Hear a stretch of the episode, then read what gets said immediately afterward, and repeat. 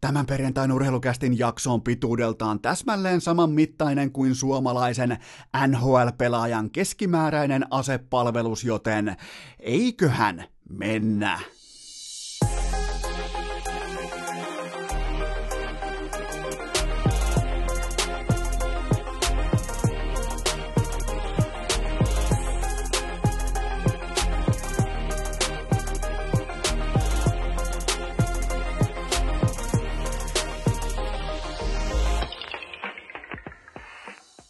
Tervetuloa viikon viimeistä kertaa urheilukästin pariin on perjantai 24. päivä tammikuuta ja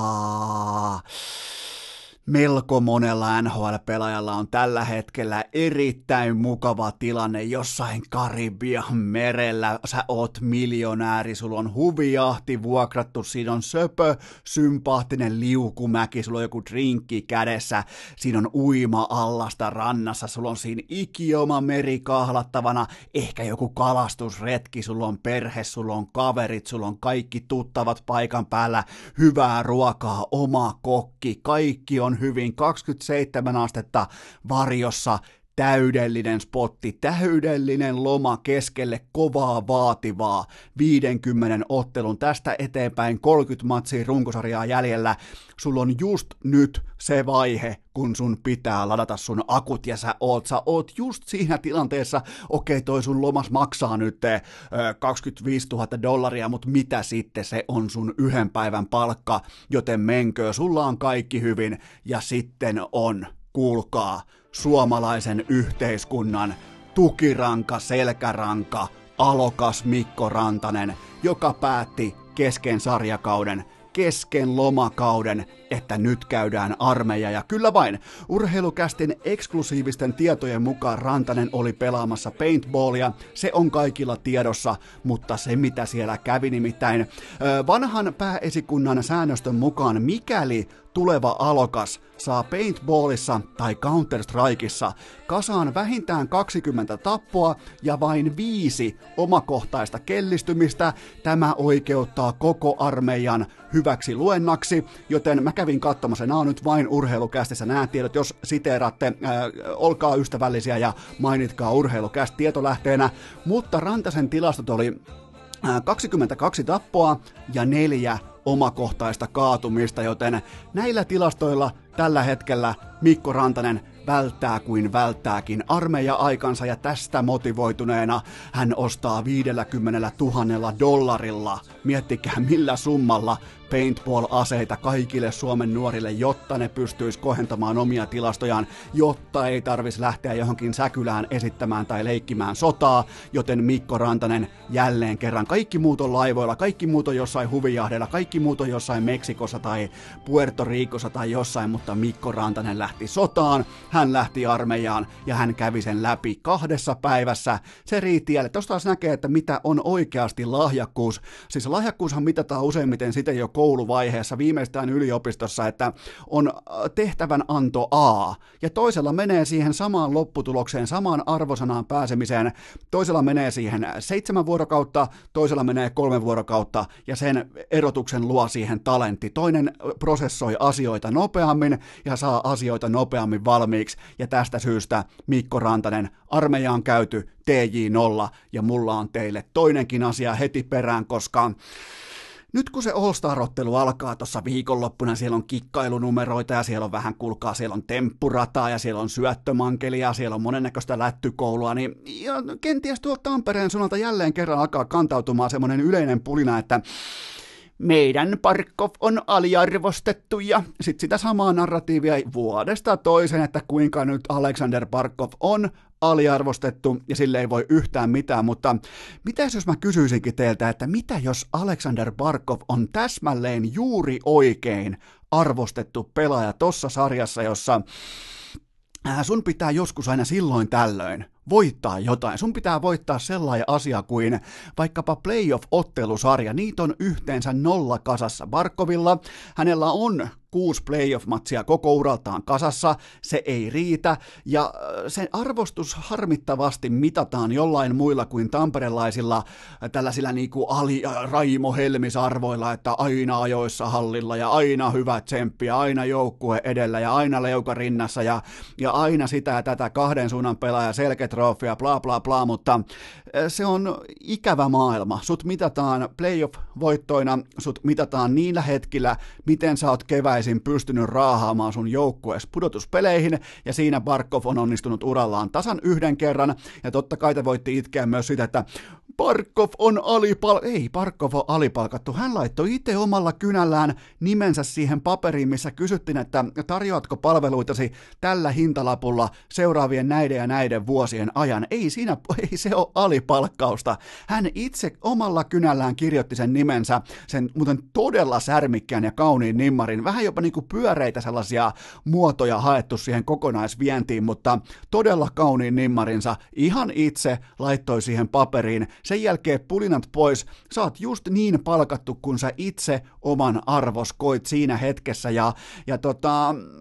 oisit lyönyt itsensä, tai siis ei tämä ole mikään Parkkovi, siis Parkkovan halusi sillä hetkellä, totta kai. Hän halusi turvata ne jättimäiset tonttikiinteistöt ympäri Suomea, omat tenniskentät ja omat kikkailuareenat ja omat tota, kesäharjoittelupuitteet, ja hän halusi, että mulla on tietty määrä miljoonia tilillä tossa vaiheessa. Mä haluan tehdä ton asian, mä haluan tehdä ton asian. Mua ei kiinnosta se, jos mä saisin vaikka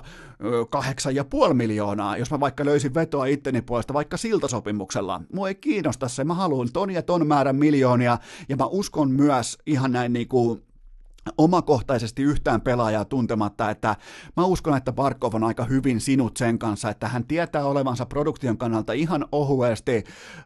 keskiansainta logiikkaa jäljessä, mutta hän tietää sen, että A, hän teki itse sen sopimuksen, ja B, hänellä on varsin mukavat oltavat kuitenkin noin niin kuin noillakin miljoonilla, joten tota, ei se teidän Sassa Barkov, ei vaikka nyt ootte siellä jossain siipiveikoissa tai huukissa, että olette nyt suu täynnä siipiä ja tota, tietenkin hot pottina kastikkeena ja ehkä joku ekstra dippi kylkee, koska on perjantai, niin ei se teidän Sassa Parkov ole yhtään aliarvostettu, se on juuri oikein arvostettu. Tällä hetkellä hän on kenties jopa omassa joukkueessaan, tämä saattaa nyt tulla shokkina, mutta toiseksi tärkein hyökkäyssuunnan pelaaja, hän, hän on Jonathan Huber Down jälkeen Voisi melkein sanoa, että Huberdo tällä hetkellä on parempi pelaaja kuin Sassa Barkov. Hyökkäyssuuntaan mä annan kuitenkin kokonaisvaltaisen edun vielä toistaiseksi Barkoville, koska se Huberdon tuotanto sinne hyökkäyssuuntaan ei ole vielä niin jättimäistä, vaikka se onkin vakuuttavaa, se on All-Star-tasoa, se ei ole kuitenkaan vielä niin jättimäistä, että se nostaisi hänet kokonaisarviossa yli ja ohi Alexander Barkovin, mutta ottakaa nyt ihan rauhassa Barkovin kanssa, että ei tämä niinku joka vuosi tämä ei voi mennä läpi, että täällä Suomessa huudetaan, ollaanko ihan rehellisiä, rehellisiä? Ollaanko ihan, ollaanko ihan hetken verran perjantain kunniaksi NHL-sarjatauon tiimoilta, ollaanko ihan sen kunniaksi rehellisiä ja puhutaan niin kuin aikuinen aikuiselle, jos Alexander Barkov olisi vaikka kansallisuudelta, se olisi vaikka, äh, se olisi vaikka tsekki, se olisi vaikka äh, slo- slovakialainen, se olisi vaikka ruotsalainen, kukaan tässä maassa, en minä, en sinä, kukaan ei pitää Sassa Barkovia yhtään minään, se olisi vain yksi nimi muiden joukossa, mutta herra Jumala, kun se on nyt suomalainen, se on nöyrä oikein niin kuin viimeisen päälle haalarikansan työntekijäformaatissa pelaava huippu, ö, tähtiluokan sentteri, aina joukkue edellä, aina niin kuin vakavalla naamalla, aina työhaalarit päällä, aina tavoitteena joukkueen menestys, ei mitään omaa, ei ikinä minä, vaan aina me, niin sen takia me rakastetaan Barkovia, koska se on tämän sinihaalarikansan ilmentymä mutta varjelkaa vaan, jos samoilla tehoilla, samalla produktiolla, samoilla playoff-näytöillä olisi joku vaikka tsekkiläinen, niin se olisi silloin niinku ö, ylenkatsova tuppisuu tai tehoton paska tai mitä tahansa. Siis miettikää, miten narratiiva muuttuu. Te ette voi pelata kaksin kortin, mäkään en voi pelata kaksin kortin. Mun papereissa Barkov on ollut koko ajan ihan täsmälleen oikein arvostettu pelaaja. Tohon liikaa viime kauden 96 paunaa aivan loistava kausi, viimeisen päälle mahtava kausi. Ja mun mielestä se keskustelu se arvostelu, se arvio meni aika nappiin, että joo, sä olit hyvä, sulla oli tähtipelaajan kausi, mutta mikä on tähden ja supertähden merkitys, ja se on vaan karu fakta, että toi pelkkä jäällä dominointi, pelkkä jäällä vahvasti esiintyminen ei riitä. Se on siis, ja sä voit olla siitä asiasta mitä mieltä sä haluut, mutta se ei vain riitä. Ellet sä oo sit tyyppiluokkaa Conor McDavid, jonka ei välttämättä tarvitsisi koko kauden aikana sanoa sanaakaan. Sen ei tarvitsisi olla, se voisi olla jopa vähiten myyvä persona koko NHLn historiassa, mutta sen jokainen Salman isku siellä jäällä, se myy kausikortteja, se myy fanipaitoja, se myy pää- pääsylippuja, mutta mm, Sassa Parkov, mistä sä otat kiinni? Sä et ota kiinni mistään pelaamisen dynaamisuudesta tai mistään, enää ei putoa rankkaritkaan sisään, sä et, sä et, sä et saa oikein kiinni persoonasta, sä et saa kiinni siitä niinku tähtiloisteesta, se vain on, se junttaa, se tuottaa, se ei tuota riittävästi, se ei vie joukkuettaan playereihin, joten tästä syystä olkaa rauhassa myös Tampereella, Alexander Barkov on juuri täsmälleen oikein arvostettu pelaaja nykypäivän äärimmäisen monipuolisessa ja vaativassa NHLssä, jossa vain se ei riitä, että sä olet hyvä tai paikoin jopa loistava jäällä. Perjantai nurheilukääst. Jakso, jota ei tehdä tai kuunnella ilman muutamaa kylmää. Nyt sitten kaikki täsmälleen oikein arvostetut kummikuuntelijat äärimmäisen tarkkana, koska tämä on päiväkohtainen, erittäin päiväkohtainen kaupallinen tiedote, jonka tarjoaa urheilukästin kummimainostaja elisa.fi, koska tänään perjantaina mä laitan mun Instagramissa ja mun Facebookissa löytyy nimillä urheilujätkä, mä heitän elisa.fi tarjoamat neljä kappaletta kummikuuntelijalahjoja teille kaikille mahtaville kuuntelijoille, jotka olette tässä nyt olleet mukana jo 165 jakson verran. Nyt mennään jaksoa numero 166, eli sulla ei ole vielä tätä kuunneltuna, mutta fakta on kuitenkin se, että sä tarvit uudet kuulokkeet, ja niitä on jaossa meikäläisen somessa tänään perjantaina ja vain tänään perjantaina. Joten sieltä löytyy ohjeet, menkää osallistumaan, heittäkää arpanne hattuun, jonka arpoo siitä hatusta tassullaan vetäen. Tuottaja Kobe löytää iltaa kohden sitten neljä eri kummikuuntelijan nimeä ja elisa.fi heittää sitten viimeisen päälle tuoreimmat kuulokkeet teille kaikille, mutta mutta, mutta, mutta, jos ei käy arpaonni tänään, eikä ylipäätään arpaonni on niin keskimäärin elämässä, niin mene osoitteeseen elisa.fi ja käy katsomassa kuuloketarjontaa, koska se on kuitenkin 60 kuulokkeen, erilaisen kuulokkeen, erilaisen kokonaisuuden repertuari tarjolla teille kaikille. Ja kannattaa, jos harrastatte podcasteja niin kuin minä, mä oon suurin piirtein kolme-neljä vuotta kuunnellut todella intensiivisesti. Oikeastaan musiikki, pois lukien muutama bändi, muutama äh, tota, DJ, muutama artisti, niin musiikki on tällä hetkellä mulle enemmän tai vähemmän kuollut. Joten mä tarvin monet erilaiset kuulokkeet, kun mä haluan kuunnella vaikka äh, mun suosikkipodcasteja vaikkapa tota, silleen, että mä haluan tietää, mitä tapahtuu vaikka liikenteessä, mä haluan tietää vaikka mun, kun mä oon lenkillä, mä haluan tietää vaikkapa, että no kelle kope nyt haukkuu, mä haluan tietää, jos vaikka postelioni painaa vaikka ovikelloa, niin mulla on luujohdekuulokkeet, mä käytän niitä paljon kotona, kannattaa käydä katsomassa, ne on Aftersocksit, ja mulla on siis nämä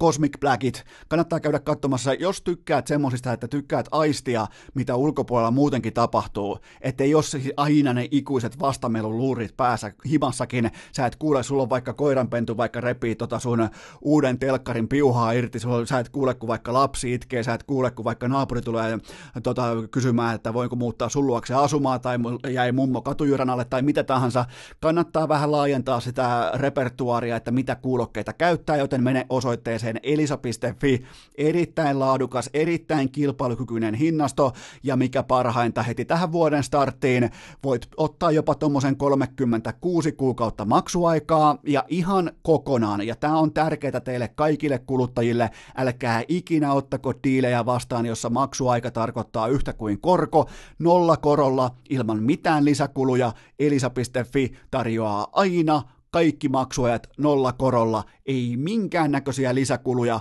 joten mene osoitteeseen elisa.fi ja laita se kuulo, äh, kuuloke, laita sun kuuloke niin kuin tavallaan kokoonpano nyt semmoiseen minttiin, että tämä on kuitenkin pitkä vuosi. Mä lupaan kuitenkin nyt sen verran tässä kohdin jo, että kästejä tulee nyt tonne niin kuin futiksen EM-kisojen loppuun saakka, niin ei sun kannata lähteä uhraamaan sun kallisarvoista aikaa mihinkään siihen, että sä kuuntelet urheilukästiä tai mitä tahansa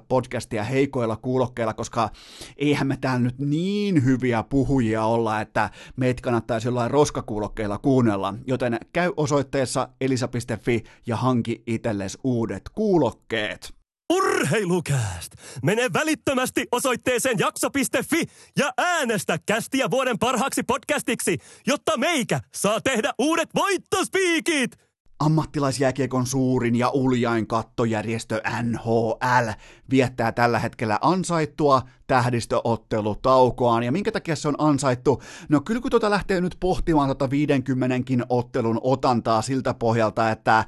ö, sä asustat paikassa X, sä matkustat koko ajan paikkoihin A, B, C, D, E, F, G, pitkin Amerikkaa, sä pelaat, sä palaudut, sä istut lentokoneessa, sä syöt, sä yrität nukkua mikäli sä vain saat unta, sä nukut välissä, sen jälkeen sä taas heräät, sä kirjoit uuteen hotelliin, sä meet hotelliin, sä ehkä nukut päiväunet, sä meet hallille, sä meet sen jälkeen pelaamaan, sä meet sen jälkeen median eteen, sä meet sen jälkeen lentokoneeseen, niin kyllä mä voisin kuvitella, että tällainen niin kuin viikon tauko tähän väliin niin tekee eetua ihan jokaisella pelimannella tossa sarjassa, ja, ja tota, on se kova puuha, on se oh, varsinkin niille, ketkä pelaa sitä 20-21 minuuttia, laittaa niinku merkkejä keskelle joukkueen eteen joka ikinen ilta, ja mietitään vielä niitä erikseen, että ketkä nyt lähtee sitten All-Star-otteluun, se oli jo keskiviikon aiheena, että miten se on aika irvokasta, että sut palkitaan täysin merkityksettömänä, mä haluan vielä sanoa sen, että täysin merkityksettömänä aikana siitä, koska aikoinaan All-Star-ottelun kutsu, se ihan oikeasti tarkoitti jotakin. Ja nykyään se ei tarkoita yhtään mitään, eli sun fantastinen kausi palkitaan ei levolla, ei huililla, ei vaikka perheen kanssa olemisella, vaan se palkitaan sillä, että sä meet talkoo hengessä ilmaiseksi ilman verokorttia me tota, promoamaan kattojärjestöä nimeltä NHL, koska sun on tilkittävä sitä reikää, mikä vuotaa sitten vaikka ä, tietyillä markkinoilla, Florida, Arizona, neiten voittoa, jonkun on pakko pystyä kattamaan se, ja se raha etitään sitten tietenkin voittoa tuottavista organisaatioista, ja All-Star-ottelun merkitys on, tai se ylipäätään All-Star-ottelu on olemassa vain siksi, että laji saisi uusia faneja, jotta se pystyisi tekemään PR, promo ja muut paketit, mainospaketit valmiiksi kohti kevättä, koska siellä on kaikki, ainakin nyt noin melkein kaikki supertähdet saman katon alla, joten tota, hyvin mielenkiintoinen, vähän jopa irvokas, jos teet, teet vaikka yritysmaailmassa, teet vaikka fantastisen tuloksen tai teet vaikka sun vaikka neloskvartaali on kaikkien aikojen tykitys ja sun koko yhtiös painaa sit tilikauden plussalle sen kautta, niin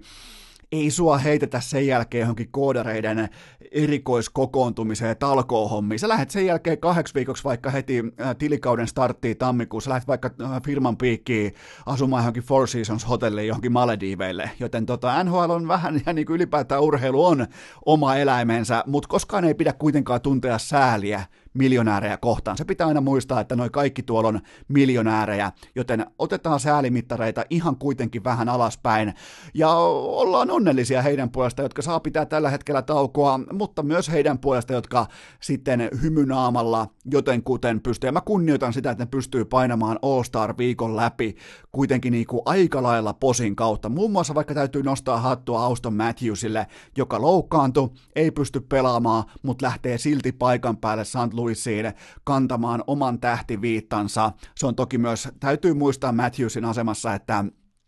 hän ei kerrytä vain NHLn kassaa, hän on jättimäisen suuri sosiaalisen median aikakauden supertähti, joka promotoi totta kai myös omia, omia tuotemerkkejään, omia yhteistyökumppaneitaan, sitä toista rahavirtapakettia, joka on massiivinen. Jos se nyt tuntuu, miten se tienaa 11 miljoonaa vuodessa muutenkin, mutta mm, jotkut vaan on semmoisia liikemiehiä, että ne haluaa viedä sen tip-top maaliin saakka koko ajan joka paikassa, joten hatunnosto Auston Matthewsille, mutta nyt kun ollaan suurin piirtein viisi, noin 50 ottelua pelattu tätä kautta keskimäärin ja, ja tiedetään jo jotain, vieläkään ei tiedä kaikkea, koska NHL pystyy heittämään meitä aikamoisella kierrepallolla koska tahansa, mutta teistä muutamat on ehdottanut, että miten olisi tässä All-Star-tauolla sellainen yleiskatsaus näihin tota, NHL-kausivetoihin, jotka mä tein ennen kauden alkua. Mä perustelin ne, mä hain niihin tietynlaisia tulokulmia, ja tämä on tavallaan myös hyvä tapa käsitellä tiettyjä yksilöitä, koska mä kävin tämän listan läpi nyt tässä, ja kaikki on tehty niin kuin, nyt kohta alkaa vaan luettelu, niin tämä itse asiassa tämä lista on hyvin mielenkiintoinen, koska tässä on sellaisia pelaajia, mistä te varmasti, varmasti haluaisitte muutenkin kuulla. Joten tästä voi tulla, mä en tiedä yhtään kuinka pitkä osio tästä tulee, mutta ei myöskään kiinnosta. Nyt on perjantai, sykkeet alas. Muutenkin jalat pöydälle, jos oot vaikka niinku paikallisessa, sanotaan vaikka paikallisessa vaikka maalaamossa töissä, niin etköhän ota ihan rauhassa ne saappaat vielä oikein siihen pöydän kulmalle ja ilmoita pomolle tässä kohdin perjantaita, että en nyt muuten sitä ajatellut tehdä yhtään mitään tänään, että nyt alkaa Seppäsen kästin NHL-osio, joten aloitetaan pelaajavedoista. Maalimäärät tähän kauteen, niin muuten tässä on muuten vielä hyvä puoli se, että saatte osviittaa siitä, että mitä näiltä pelaajilta odotettiin ennen kauden alkua, koska useimmiten kuulee sellaisen alipila, se on yksi harvoista lauseista, mitä mä karsastan asiantuntijoilta, jotka sanoo vaikka studiossa sellaisen puolivillaisen, että joku on vaikka esiintynyt odotuksien alle tai yli, ja näistä asiantuntijoista kukaan ei tiedä, mitä markkina eli siis tällainen niin kuin kovaksi hiottu matemaattinen kaava, mitä näiltä pelaajilta on tai ei ole odotettu. Joten tota, se on yksi harvoista. Mä oon siis todella kaikki ruokainen kaikkien asiantuntijoiden suhteen, mutta se on sellainen lause, mihin mä toivoisin terävyyttä, koska siellä on olemassa myös indikaattoreita, joista pystyy ihan faktuaalisesti katsomaan, mitä on odotettu, ja sitä lausetta ei voi muokata sen mukaan, miten se pelaaja esiintyy kauden mittaan. Joten Jack Hughes, mun lyönti oli, että alle 24,5 maalia, ja tämä on nyt osunut jo kerran, tämä on niin kuin jo varma osuma, koska äh, Jutsin pojalla on vain kuusi maalia taululla, hän on totaalinen floppi, totaalinen niin kuin, äh, ei nyt voi vielä sanoa, että hukkaan heitetty ykkösvaraus, ei tietenkään voi sanoa, mutta äh, tota,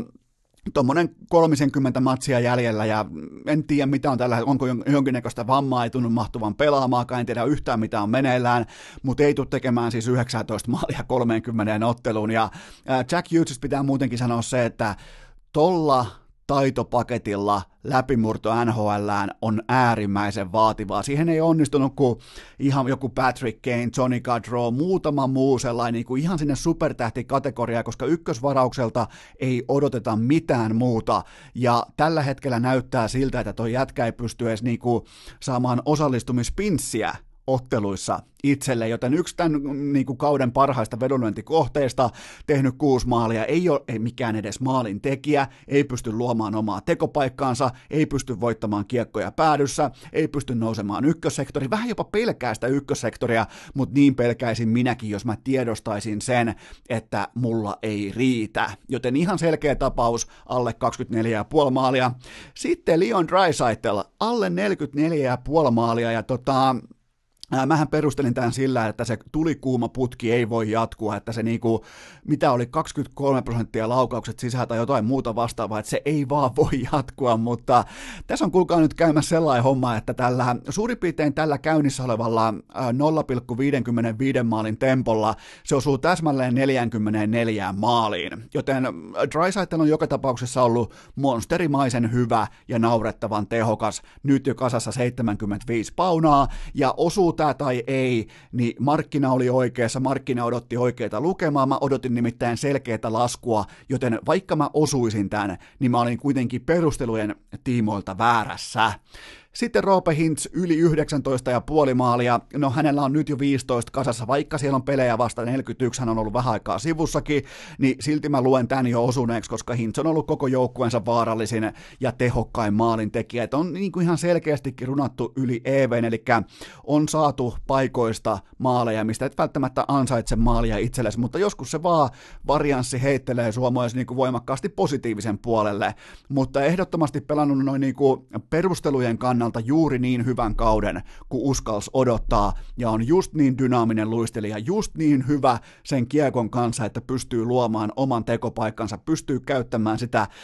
ei nyt jumalaista liikettä, mutta dynaamista liikettä pystyy käyttämään hyväksi, joten ehdottomasti ollut laatupelaaja tähän kauteen, nyt jo 15 kaappia, ja tekee kerran kerrasta ton yli 19 ja puoli maali, joten se kirjataan osuneeksi. Ja sitten samasta joukkueesta Tyler Seguin. Tämä oli yksi mun kärkihausta linja oli niinkin korkea kuin 36,5 maalia, mutta Tämä ihan täsmälleen sama tehottomuus jatkuu valitettavasti edelleen. Siellä on vasta 11 maalia fikassa ja se mm, viimeistely on luokatonta. Siis mä olen pitkään odottanut, että se tehokkuus asettuisi johonkin standardin, että sieltä löytyisi vaikka semmoinen 13 pinnan viimeistely. Sieltä löytyisi, mä en viittinyt mennä katsomaan, mä luulen, että se on jotain 6 tai 8 prosenttia jälleen kerran tämä Tyler Segin, mutta tätä alkaa olla kasassa kohta sen verran paljon, että et tota, kyseessä on tuhlaaja, eli tämä ei tämä kohde enää osu, siihen ei ole mitään saumaa, pelatkoon miten kuumasti haluaa. Seuraava kohde, Gabriel Landeskuk alle 34,5 maalia. Okei, ollut sivussa noin 17 peliä, joten tämä osuu sen takia, mutta silti tuommoinen vain 13 maalia kasassa ja ei tule tekemään 21 maalia jäljellä oleviin peleihin edes McKinnonin rinnalla, joten tämä on osuma. Ei sen takia, että Landeskuk olisi jotenkin flopannut, mutta mun, mun mielestä vaan niinku toi 34,5 maalin raja oli ehkä vähän aggressiivinen. Siellä on kuitenkin tullut uutta voimaa, siellä on tullut kadri, siellä nousee nuoria jätkiä koko ajan ylemmäs ja ylemmäs ja koko ajan kilpailu tiivistyy ja tiivistyy, joten tota, se oli se mun argumentti tähän Landeskuk-asiaan, että ei välttämättä kuitenkaan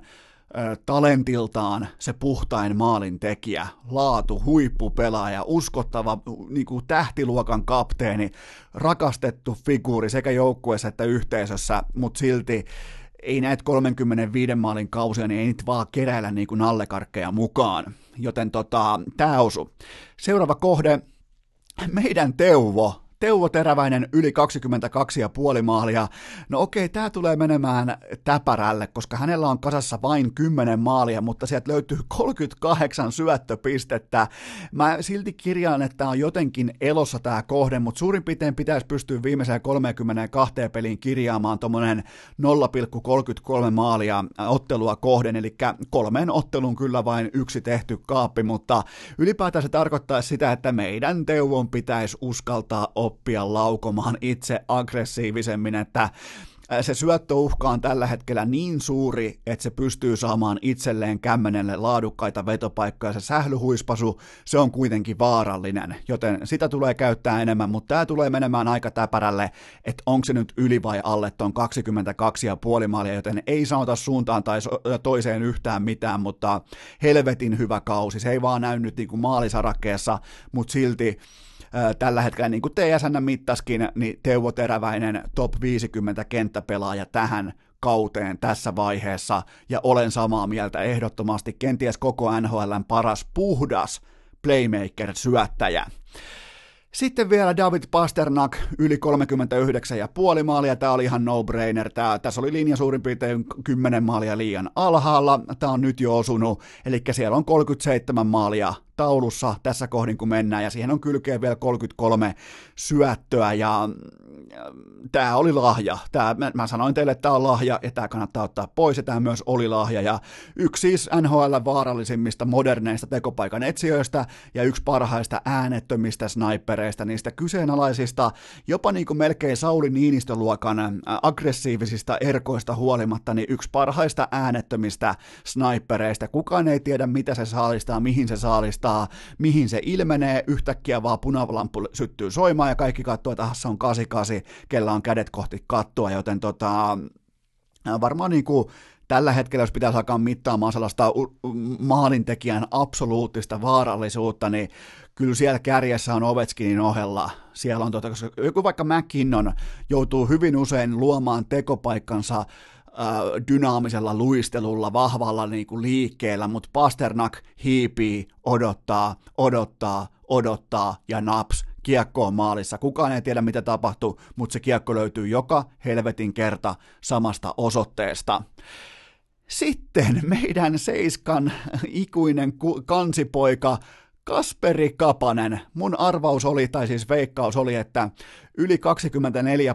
24,5 maalia, koska siellä oli muun muassa vaikka Mitch Marnerin tilanne oli pöydällä, että pelaako hän vai ei, onko hän holdoutissa vai ei. Oli kaiken näköistä roolitusta, ennakoitin, että Kapanen ottaa paikkansa jopa ykkös-kakkosketjusta, ja tämä kohdehan meni nyt sitten vihkoon, jos, koska siellä on vain 10 maalia kasassa, ja mä luovutan tässä ja nyt Kasperi Kapasen kanssa ihan kokonaan. Mä olisin valmis laittaa hänet välittömästi trade blockiin, välittömästi kaupaksi, välittömästi lihoiksi, vaan hän ei välitä omasta urastaan, hänelle jääkiekko ei ole tärkein asia,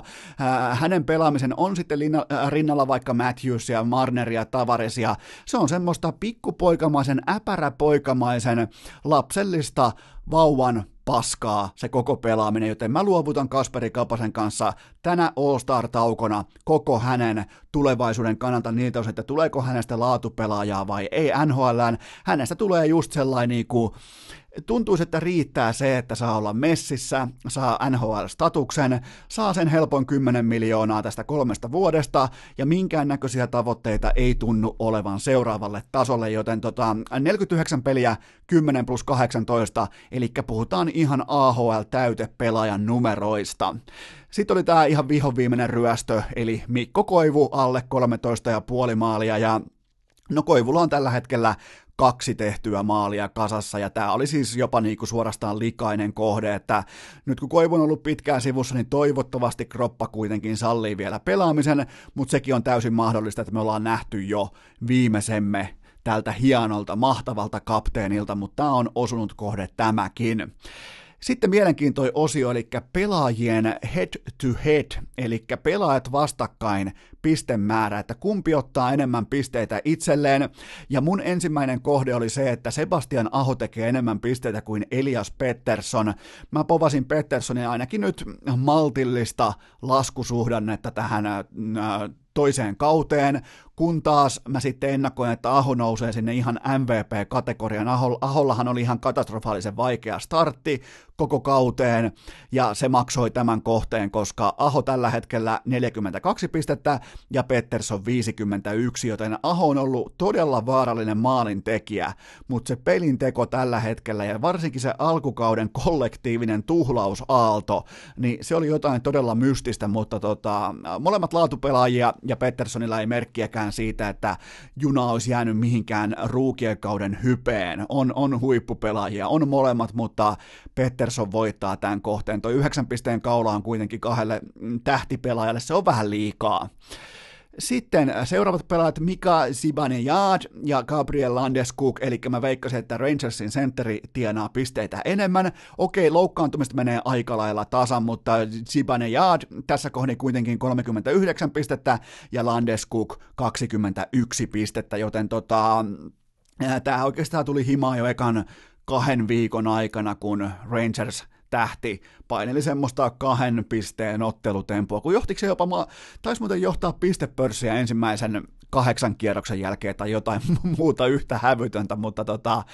Zibane Jaad voittaa tämän ja tämä kohde on osunut. Seuraava kohde, se, että Philip Forsberg tekee enemmän pisteitä kuin William Nylander, ja mä ootin Nylanderilta todella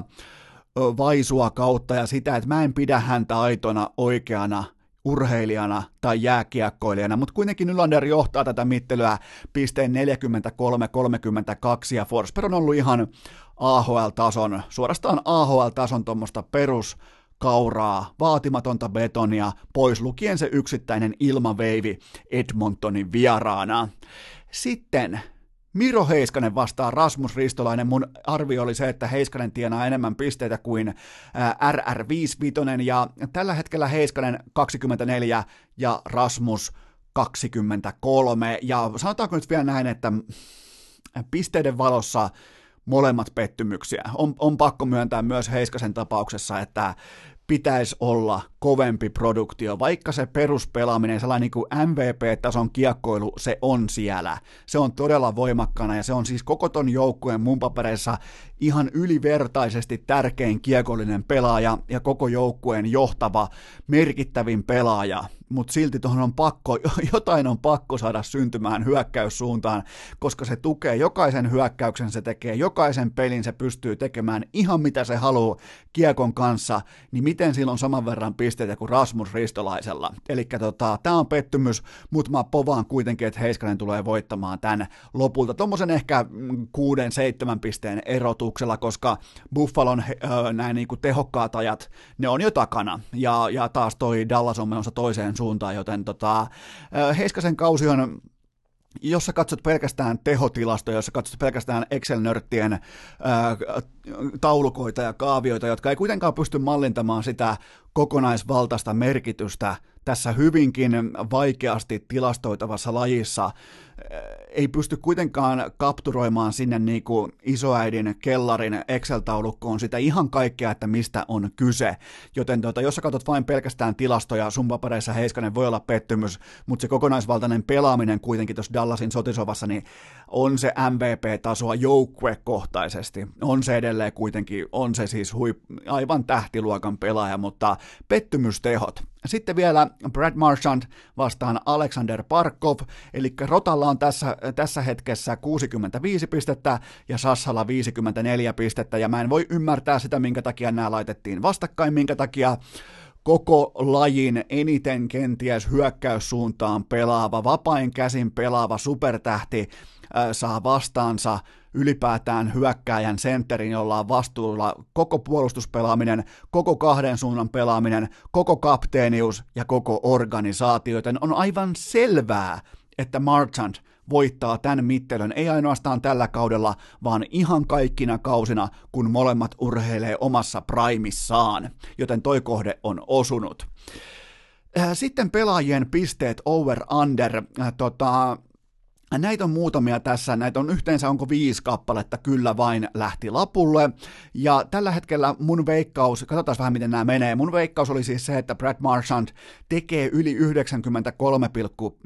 pistettä, ja hän on tällä hetkellä vauhdissa tuommoiseen sadan pisteen kauteen, joten mä kirjaan tämän osuneeksi, koska toi Bostonin ykkössyömähammas, toi erittäin moderni, kuitenkin tarvittaessa myös suoraviivainen ykkösviit ja Pasternak Bergeron. Marchand, ne pelaa koko ajan yhdessä, niitä ei erotella, niitä ei kokeilla. Toisin kuin se, mistä mä vähän lähtisin kritisoimaan Colorado Avalancea, niin siellä kokeillaan mun mielestä vähän liikaa, kun pitäisi pystyä tarttumaan aseisiin ja mennä niillä, varsinkin nyt kun siirrytään kohti tähdistötaukoa, kohti kevättä, niin mun mielestä pitää uskaltaa pitää aseistaan paremmin kiinni. Mutta Marchand kuitenkin yksi lajin kirkkaimmista supertähdistä, vaikka ei saa aina kiekkoa edes mukaansa keskiympyrästä, kun lähtee vetämään rankkaria, ja kädetkin oli ilmeisesti vähän vähän aikaa jopa hukkua. Miettikää ilman käsiä, ne on hukkunut pitkin Amerikkoja ja silti pystyy pelaamaan sadan pisteen kauden ja tota, tämä tulee kotiin. Tämän jälkeen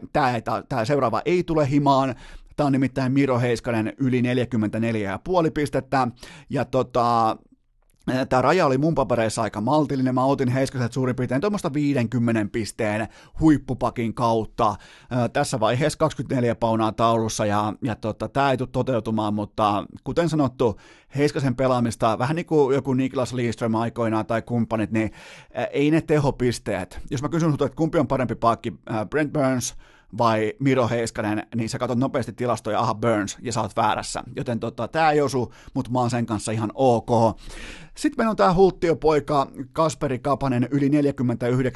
pistettä. Mun argumentti oli se, että jos sä pelaat vaikka Marnerin ja Tavaresin kanssa, niin tuota, sun pitää saada 50 pinnaa kasaan ihan pelkästään jo niin kuin, että sä osallistut tapahtumiin. Ja tota, kuten sanottu, mä olen luovuttanut Kasperi Kapasen kanssa.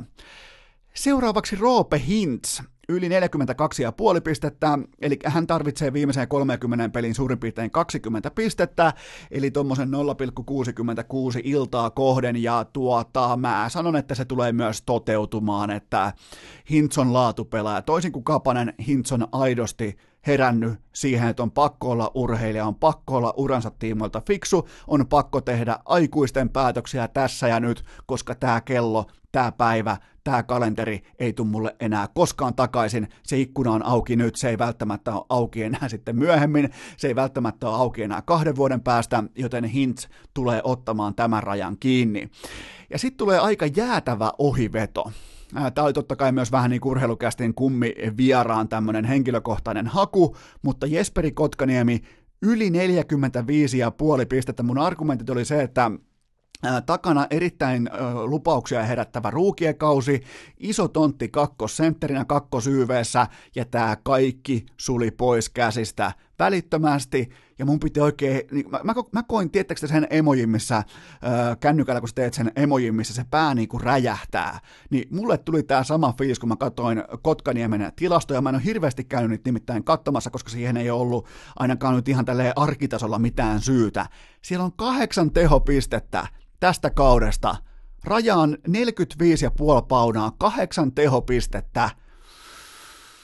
Pahin vihto, vihkoonveto kaikista näistä kohteista ei tule osumaan, mutta, mutta toive, toiveeni on kuitenkin se, että Kotkaniemi löytää pelinsä. Nyt vaikka tuon vauvan nyrkkitappelun jälkeen, minkä tahansa jälkeen hän löytää sen, niin toivottavasti löytää. Löytää vaikka sitten, kun ollaan Joel Armian kanssa ajamassa autolla pitkin Montrealia ja kuunnellaan Ässien fanilauluja. Ihan siis vaikka löytyy se mistä tahansa tai täkätään itsensä Meksikon Cancunin äh, tonne luksussaarelle tai luksuslomakohteeseen ja ollaankin kuitenkin montrealilaisilla ulko ulkojäillä, niin löytyy se sitten mistä tahansa se peruspelaamisen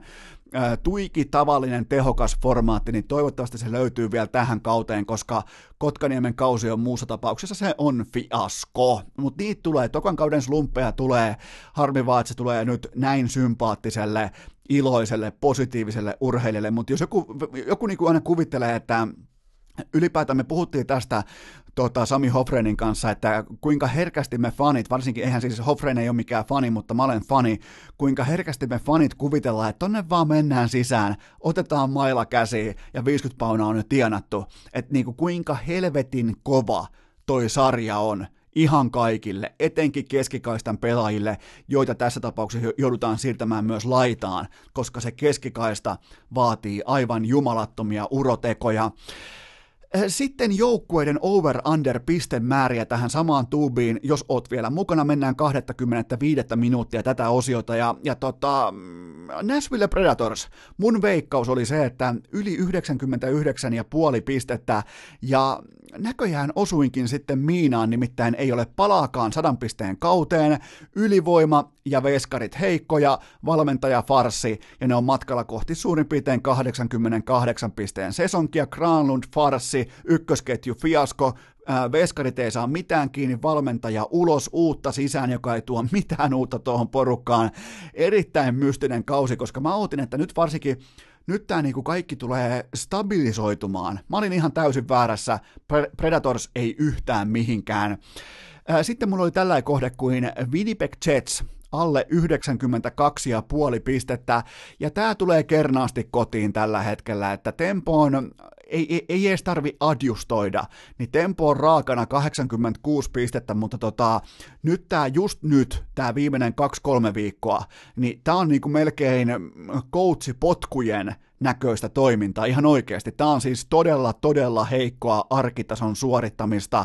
alkaen johtavista pelaajista, alkaen ykkössentteristä, alkaen äh, tota, johtavista kiekollisista pelaajista. Ai, kuka on muuten ainoa tasainen suorittaja? Ja kertoo mun mielestä ihan kaiken tuosta organisaatiosta. Ainoa tasainen suorittaja tällä hetkellä on Patrick Laine. Miettikää, antakaa sen niinku, antakaa sen muhia vähän aikaa teidän aivon ysteriöissä kaiken jääkiekkoailahtelun öö, suurin ja tulikuumin tai jääkylmin prinssi viimeiseen kahteen kolmeen vuoteen, Patrick Laine, on jääkiekko-organisaation tasaisin pelaaja. Se kertoo ihan kaiken Winnipeg Jetsin kaudesta, ja toi petsi on tulossa kotiin. Sen jälkeen Dallas Stars. Tavoitteena on saada yli 96,5 pinnan kausi, ja ne on tällä hetkellä öö, standardinomaisesti matkalla kohti 99 pisteen sesonkia, ja, ja mä uskon, että tämä joukkue tulee vielä tiivistämään, tämä tulee parantamaan, eli tämä kohde on tulossa kotiin, ja tämä on uskottava suoritus siitä, että ekaan yhdeksän peliin tuliko yhteensä yksi voitto vai jopa niin kuin 0-7 startti, coachipotkut ei toki urheilun takia, silti turbulenssia organisaatiossa, ykkösmaalintekijä eli Tyler Seguin ykkössyömähammas ei saa mitään aikaan, joten tota, äärimmäisen kova piste, ja ykkös maalivahtikaan ei, tai niin kuin Ben Bishop, joka pelasi viime kaudella ihan melkein vesina vesinätason suorituksen, niin hän, hänkään ei ole ollut omalla tasollaan, miten tämä joukkue pystyy voittamaan. Se on mysteeri. Kaikki menee päin persettä ja silti tulossa matkalla kohti sadan pisteen kautta. Sitten mulla on nämä vikuripojat, Montreal Canadiens, yli 90 ja puoli pistettä. Tämä näytti pitkään hyvältä. Mä olin pitkään vähän, että hei nyt se tulee se Montreal, se tulee se hiipii tuolta kotiin, mutta paskan latvattu yhtään mihinkään. Tämä ei osu eikä edes vaikka Ilja Kovaltsukin voimalla, innokkuudella, lapsen innolla, että tämä on nyt suurin piirtein Montreal on tuommoisessa 83 pisteen tahdissa, joten tota, ei tule riittämään. Hyvä alku, sen jälkeen ei mitään, ei löydy ratkaisuvoimaa, ei löydy semmoista, se perus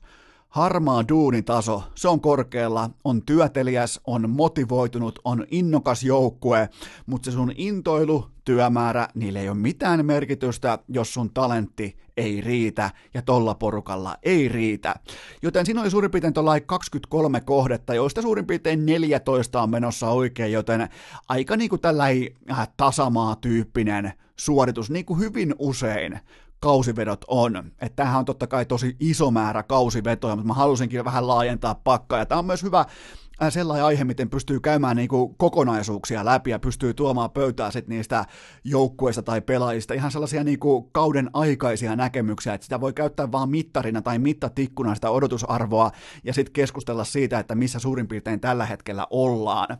Äh, mulla oli muutama erikoishaku, mun mestarihakuja oli Dallas, Nashville, Washington ja Montreal. Okei, Montreal kertoimella 40, mutta kuitenkin. Eli näistä on elossa vain enää Dallas ja Washington. Washington näyttää todella hyvältä kertoimella 22. Mä tykkään siitä kohteesta. Siinä on tulikuuma Aleksander Ovetskin. Äh, siinä on äh,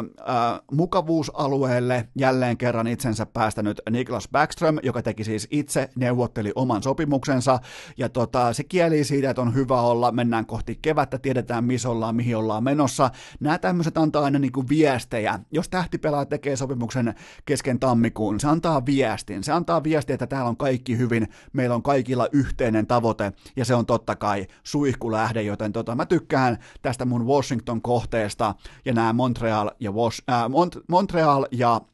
äh, Nashville, ne on tietenkin kuolleita. Sitten mulla oli MVPnä Nathan McKinnon, no tää on erittäin voimakkaasti elossa, että just nyt pitäisi, just nyt pitäisi keskeyttää kaikki ja äänestää, niin mä äänestäisin MVPksi Nathan McKinnonia. Ja pistepörssin voittaja Conor McDavid, no tää nyt on hyvin todennäköisesti tulossa kotiin. Maalipörssin voittaa Alexander Ovechkin edelleen vanha parta kyllä vain sieltä se tuttu hevonen vaan nousee. Vesinä trofilla mulla oli Ben Bishop, okei, ei lähelläkään edes viime kauden tasoa, eli tämä on mennyt nyt jo ohi. Norris, totta kai Miro Heiskanen, siinä vedettiin ehkä vähän niin kuin urheilukästin hengessä Miron faniklubin kotiin päin, mutta tota, tämä tulee joskus. Tätä vaan niinku, sanotaanko, että, sanotaanko, että urheilukästin lausunto oli oikea, vuosiluku oli väärä. Hyvä, tolleen se pelataan. Ja viimeisenä mulla oli Kaapo Kakko voittamaan Kalle Trophy.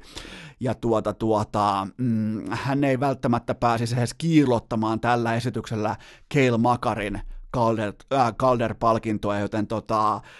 pari aika tällaista niin kuin munakasta hakua, mutta niitä ei lasketakaan kokonaispakettiin mukaan, mutta kaiken kaikkiaan tämä kausi tähän saakka, niin aika selkein sävelin, että mitkä on vahvoja organisaatioita, mitkä on hyvin valmennettuja, hyvin johdettuja organisaatioita, niin onneksi jälleen kerran se pääargumentti on noussut pintaan, että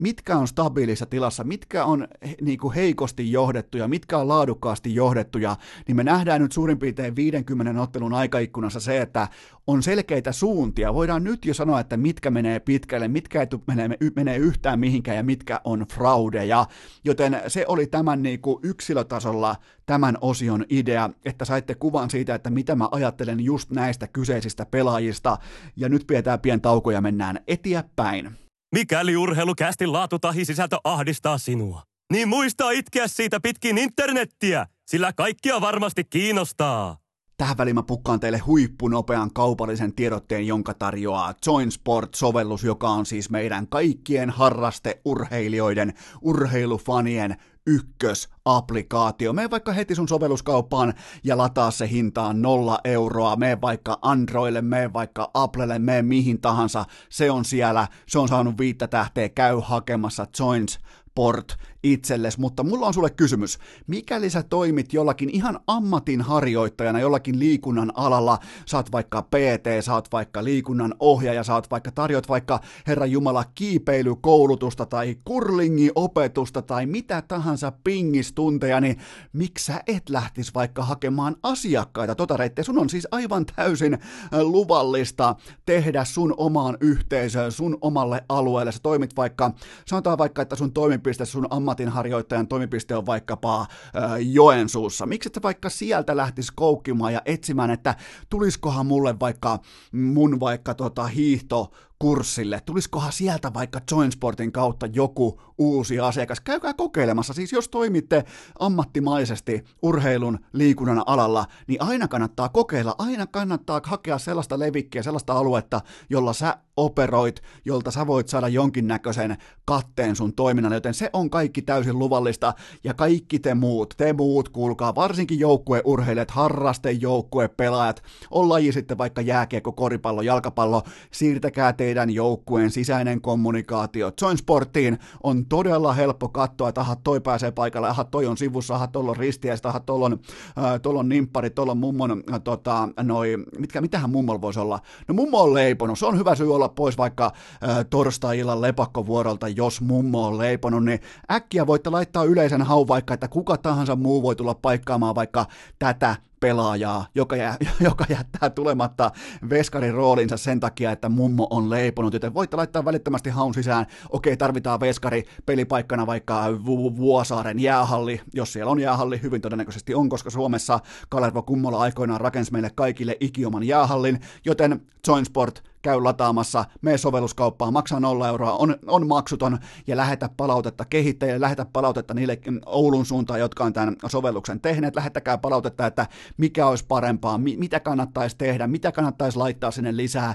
mitä palveluita te haluatte sinne, ne on koko ajan anturat pystyssä, että mitä asiakas haluaa, joten ottakaa Joinsport lataukseen jo tänään perjantaina. Perjantain urheilukääst! Kuuntelijoina vain meton kuhtujat ja inbox-kari. On syytä olla tässä kohdin teidän kaikkien rakkaiden kummikuuntelijoiden kanssa äärimmäisen rehellinen, koska Tosiasia on se, että mä olen vilpittömän kateellinen kaikille lifestyle-blokkareille, joiden syntymäpäivä aamu alkaa sillä, että siihen sänkyyn tulee se Instagramin muotoinen kaunis Alessin tarjotin, jossa on vähän avokadotoastia, vähän jonkinnäköistä granola-jukurttia, siinä on kahvi, siinä on tuore mehu, ei se halvin, vaan se kallein, koska nyt on kuitenkin Instagram-aamiainen. Sitten mennään vähän tyttöjen kanssa vaikka kaitsiniin ja tehdään bomerangi kilistelyvaiheesta ja lopuksi sulla on semmoset todella, todella omakohtaiset, todella niinku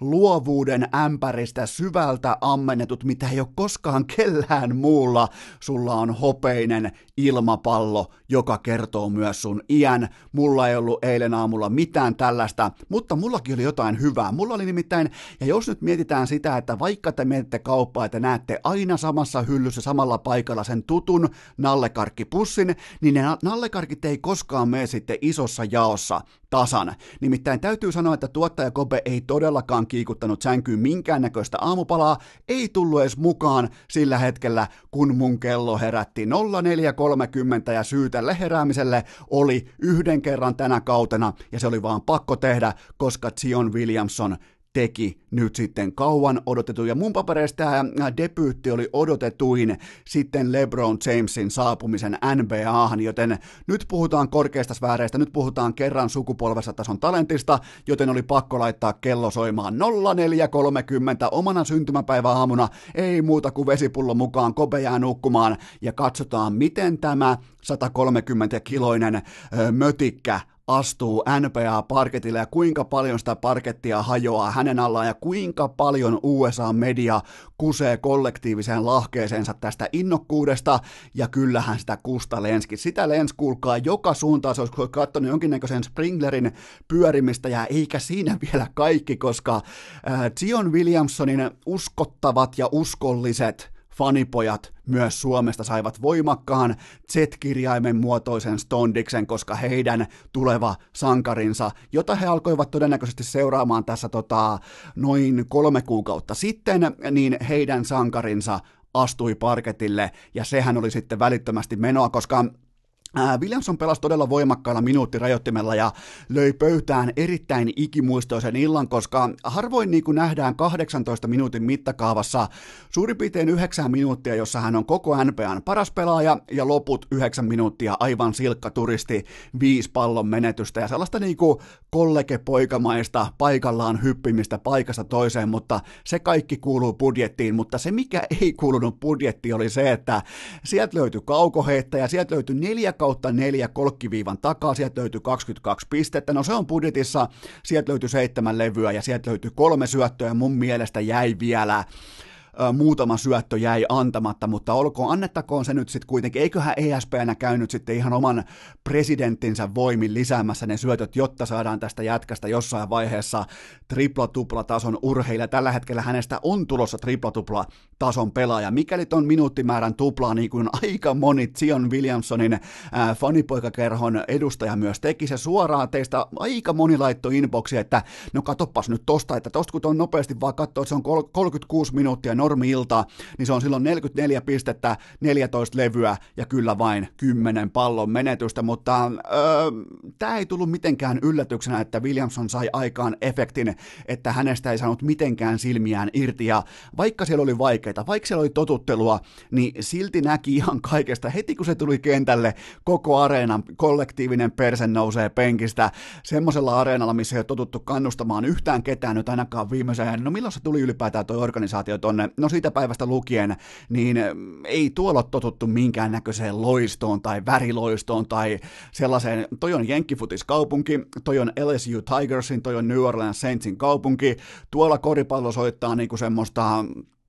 kolmos-nelosviulua, kunnes sinne tuli Zion Williamson. Ja se energia, se mukaansa tempaavuus, se on ihan vastaavanlainen kuin Dukessa. Ja pitää kuitenkin muistaa, kun mietitään Williamsonin pelaamista, ei nyt, vaan mietitään sitten, kun hän ihan oikeasti pelaa oikeita minuutteja, suoritustaso on standardisoitunut tietylle levelille, niin muistakaa kuitenkin, että kaksi vuotta sitten hän kuvasi, kol- äh, ku- korjaan ei edes kollegessa, vaan hän oli YouTube-tähti, lukiotasolla, otti pallon, katsoi, että siinä on jonkinnäköinen koulukaveri vastassa ja donkkas omien längien takaa jonkinnäköisen tomahafkin tämän kaverin yli. Ja muut kaverit kuvaa sitä YouTubeen tai ig tai someen, mihin tahansa Twitteriin. Ja siitä on kaksi vuotta, jos mietitte vaikka sitä, että kuinka Ville Heinola suurin piirtein tulee kaman kärkieteniä roolista tulee NHL Winnipeg Jetsin pakiksi, niin tässä ei ole sinänsä samaa, mutta kuitenkin kyseessä oli ihan puhtaasti pelkkä donkki-ilmiö, pitkään, pitkään, pitkään, pelkkä some-ilmiö, kunnes sitten hän astui Dukeen, hän alkoi saamaan suurin piirtein kaksi vuotta sitten, alkoi saada pallon käsittelyyn otetta, alkoi saada niin kuin ylipäätään otetta koripalloilijana siitä, että mitä sen pallon kanssa kannattaisi tehdä, ja mitä varsinkin silloin kannattaa tehdä, kun myös vastustajat oppii pelaamaan koripalloa, ja sitten Duke, siellä Coach Kane,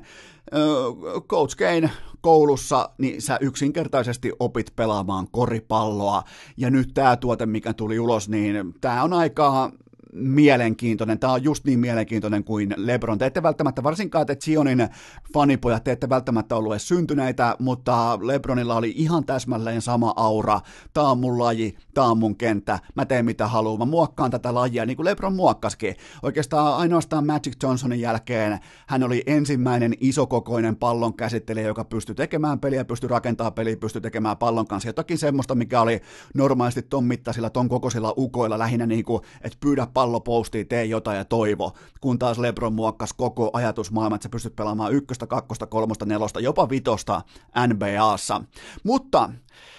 Öö, mä nostin kolme positiivista asiaa Gio Williamsonin debyytistä, koska mä menen posin kautta, koska debyyttejä ei koskaan pidä arvostella, että hei, tossa tuli virhe, hei, tossa on viisi pallon menetystä. Niillä ei ole mitään merkitystä. Mulla on kolme positiivista asiaa, jotka tulee kumpuamaan hyviä juttuja jo tällä kaudella, mutta puhumattakaan, koska ton pitää nyt kuitenkin ottaa koko logo reppuselkäänsä. Se on ihan karu fakta, että Lebron tällä hetkellä on astumassa sivuun, ei siis tasoltaan, mutta siellä tekee Herran Jumala jo neljävuotias lapsikin hänelle YouTube-sisältöä. Se on muuten mielenkiintoista. Lebron on itkenyt suurin piirtein tuommoisen 5-6 vuotta siitä, että ei ole hetken rauhaa yksilö- tai yksityistasolla. Niin eiköhän tehdä nelivuotiaalle vai kolmevuotiaalle tyttärelle oma YouTube-kanava IG-tili, missä tämä tytär tekee siis perheelleen, miten se nyt kauniisti sanoisi, rahaa mi, mitä helvettiä, jos sä koko ajan haluat enemmän niin kuin rauhaa, yksityisyyttä, sitä, että teidän ö, perhettä, nyt varsinkin kun Bronille tapahtui, mitä tapahtui tuossa toissa yönä vai kaksi yötä sitten ö, heidän ottelussaan, kun joku heitti katsomosta jonkinnäköisellä kuorella tai pullon korkilla tai millä nyt tahansa heittikään. Mä en edes kattonut mikä se oli, mutta kuitenkin jollain roskilla heitti Bronin suuntaan, niin eiköhän tehdä tyttärelle eiköhän tehdä sille jättimäinen IG-tili. Kattokaa, kun Jenkeissä, mä nyt kerron vaan nopeasti välin, että tämä saattaa tulla vähän shokkina, mutta Amerikoissa uusi unelma, uusi amerikkalainen unelma on se, että saat lapsen ja se alkaa tekemään se lapsi jotakin 3, 4, 5-vuotiaana jotakin semmoista, mikä vangitsee miljoonien ihmisten mielenkiinnon itselleen, ja niitä on siis jo lukuisia semmoisia ihan siis vauva-miljonäärejä, eniten YouTubessa viime vuonna tienannut taho oli lapsi, joka siis omalla, om, sitä, sitä sen hössötystä lapsen leikkiä kuvataan, se availee vähän leluja, lelupaketteja, se vähän leikkii niillä ja näistä tehdään kaupallisia yhteistöitä ja se taisi tienata se lapsi jonkun 15 miljoonaa dollaria, joten tota, ja voitte olla varmoja, että Lebronin koneisto ei jää mihinkään 15 megaa. Kohtoi lapsi, onko se nimi Churi? Churi James, tai sillä on joku todella sympaattinen ja se on oikein niin kuin iloinen, jopa mäkin niin kuin on harkinnut, että pitäisikö katsoa YouTubea, mutta tota, tostahan tulee siis aivan uskomaton menestystarina tuosta hänen tyttärestään, kun hän tekee vähän siellä ruokaa ja leikkiä ja näin poispäin, mutta äh, LeBron James, niin, mihin me oikein jäätiin? Siihen, että Zion Williamsonin pitää pystyä kantaa koko logoa nyt kun se alkaa jäämään LeBronilta, kumppanilta, Steph Currylta, James Hardenilta, muutamilta muiltakin, se alkaa Gianni, äh, Giannis Antetokounmpo, niin se alkaa jossain kohdin jäämään kuitenkin kannettavaksi, niin jonkun pitää olla se kerran elämässä supertähti, kun sä meet, sä ostat NBA-lipukkeen, jossa lukee, että tässä pelaa New Orleans Pelicans, niin sä tiedät, että sä oot todistamassa jotain erittäin ainutlaatuista, ja se on se Zion Williamsonin juttu hänen urallaan, mutta se tulee olemaan suurin piirtein varmaan NPS tuommoinen ehkä 33 prosentin kaukoheittäjä, ja eli tällainen 4 kautta 4 ilta toteutuu täsmälleen kerran kaudessa. Se toteutuu kerran ö, 81 otantaan, joten tota, äh, Zionin äh, fanipojat ihan ripauksen verran sykkeitä alas, mutta mikä siinä oli kaikista parasta, koska nyt kun tätä highlight-nauhaa pyöritetään, siis tämä menee puhki, tämä on niinku, ESPN on niin pottikomitoitunut tuohon Williamsonin uraan, että ne ei voi enää ottaa minkäännäköisiä taka-askeleita, tämä ängetään ihmisten verkkokalvoille, siis jos sä aiot mennä tällä, tällä, vaikka tänä perjantainakin ESPNn sivustolle, sä et voi olla törmäämättä Zion Williamsonin debyyttikoosteeseen, mutta tämä saa taas aikaan sen efektin, että kukaan ei tule, vaikka scouting-reportti sanoo, että se on 30 33 pinnan, suurin piirtein 30-33 pinnan heittäjä NBAssa kaukaa. Kukaan ei tule enää ikinä jättämään häntä kaaren taakse, ja se taas tarkoittaa sitä, että tämä tulee avaamaan kaistan korille, ja se taas tarkoittaa sitä, että kaikkien paikalla olijoiden pitää ymmärtää kaivaa kännykkäkamerat esiin, koska se tulee sitten laittaa semmoista donkkikisaa, siihen, kun se saa vapaan kaistan, kun silloin se heitto uhkanut yhtäkkiä olemassa, niin se tulee saamaan varsinkin vasemman käden ajoille aika hyvin tilaa kaistalle, ja sitten kun se alkaa painamaan niitä, niin sen jälkeen ESPN joutuu vaihtamaan oman logonsa Zion Williamsonin naaman, mutta öö, se mikä oli mielenkiintoista debyytissä, niin hän teki kaikki pisteensä perinteisen koripallon voimin, eli tähän kun vielä pystytään lisäämään se, kun hän oppii luottamaan polveensa, jalkaansa, öö, siihen uskomattomaan räjähtävyyteensä, niin tähän tulee sitten vielä lisäefektinä se öö, koulukiusaaja, Zion, joka ihan kylmästi vaan käyttää sitä 130 kilon ruhoaan ja työntää jengiä sivuun. Siis se on todella kylmän näköistä, mutta se vaan ilmoittaa, että nyt muuten tämä tankki menee tästä, tee mitä haluat, aha, saat, aha, aha saat mua 20 senttiä pidempi, ei haittaa, mä hyppään sun yli. Joten tota, todella vakuuttavaa siinäkin mielessä, että perinteisellä koripallolla 22 paunaa. Ja se, mikä oli yli, yli, yli, yli yliopistossa, niin tota, merkille pantavaa, niin vaikka hän koko ajan, siis jos nyt lähdetään vaikka viime vuodesta, viime syksystä lähdetään vetämään jonkinnäköistä aikajanaa, ei siis nyt 2019, vaan 2018 syksystä, niin se pallon käsittely alkoi olla jo aika hyvällä tasolla isokokoiseksi pelaajaksi, mutta se syöttövalikoima, se oli aika epävarmaa syöttämistä, mutta nyt on siitäkin osviittaa paljon parempaan suuntaan. Ja raporttien mukaan tässä on ihan tietoisesti harjoitettu sellaista Lebron-tyylistä pelintekoa, että käytä sun omaa imukuppimaista vetovoimaa hyväkseen, imasen vastustajia sun suuntaan, ne ottaa yhden ylimääräisen askeleen, ne ylipelaa sut, joku on aina auki ja sieltä löytyy tällä hetkellä todella vakuuttavaa syöttöpelaamista, eli siinä oli kolme kohtaa Zionin äh, debyytistä, mitkä niinku, val, tällaisessa niinku, erittäin positiivisessa valossa astu välittömästi esiin. Ja sitten tällainen yleinen noteeraus äh, Zionin pitkästä poissaolosta välillä loka-tammikuu, niin näin toimii laadukkaasti johdettu ammattilaisten organisaatio. Tehdään selvä suunnitelma, ei hypitä työjärjestyksessä seuraavalle sivulle, ei hurmaannuta johonkin yksittäiseen hyvään viikkoraporttiin tai siihen, että pelaaja itse sanoo, että okei, nyt tuntuu hyvältä, okei, nyt mä oon valmis, okei, nyt mä oon, ja ei muuta kuin kentälle. Ei, ei. Selkeästi tultiin ulos jo hyvissä ajoin, että suurin piirtein tammikuun loppuun äh, osuu tämä niinku debyytti, ja siitä on pidetty kiinni koko ajan. Mitään ei sovellettu lennosta, vaan Zion pelaa sen 18 minuuttia, vaikka se maksaisi mitä mitä, vaikka se, kaikkihan toivo totta kai, että Williamson olisi pelannut ton tulikuuman jakson, kun hän teki suurin piirtein neljään minuuttiin, näin. Hyvä, ettei kaikkia pisteitään, niin tota, kaikkihan olisi tietenkin koripallofanit toivonut, että hän pelaa loppuun saakka, mutta silloin kun on tehty suunnitelma, siitä pidetään kiinni ihan sama mitä tapahtuu, ja se otteluhan laitettiin Brandon Ingramin käsiin sen jälkeen, ja tota, se heitti niitä palloja ihan. Siis hyvä, ei osunut Jenkkifutin stadioninkin kylkeen yksi pallo, kun se alkoi vähän nakkelemaan, joten tota, erittäin aikuismaista to- toimintaa nimenomaan, että kuumalla debyytti hetkellä maltettiin vetää sykkeet alas, se on erittäin aikuismaisen akateemisen ajattelun merkki, ja koko ajan fysiot ja lääkärit on kartalla siitä, että mitä tälle puolen miljardin polvelle kuuluu. Mietitte nyt varmaan, että mistä toi puoli miljardia tulee. No se jo tulee siitä, että se on vain toinen polvi, koska tuon kokonaisvalue kaikille mainostajille, koko liikalle tulee ihan, oliko Forbesin arvion mukaan olemaan suurin piirtein miljardi dollaria tulee olemaan Zionin value, joten toinen polvi siinä tapauksessa maksaa puoli miljardia. Ja tota, ilo katsoa tätä, että häntä ei, häntä ei heiluta koiraa, vaan toisinpäin. Koira heiluttaa häntää ja ei lähdetä ahnehtimaan minkään asian kanssa, joten toi kahdeksan minuuttia, vaikka me oltaisiin haluttu, vaikka Zionkin olisi varmaan janonnut enemmän, mutta silti me saatiin just tasan suunnitelman mukaan se, mitä oli kirjattu siihen etukäteis suunnitelmaan ja raporttiin ja läpivientiin, ja mä nostan hattua siitä, että siinä myös maltettiin olla.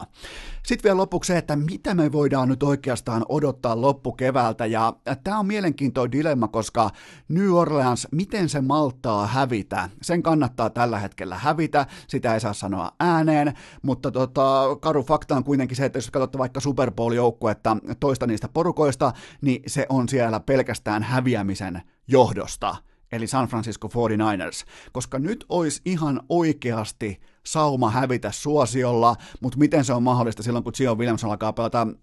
tuommoisella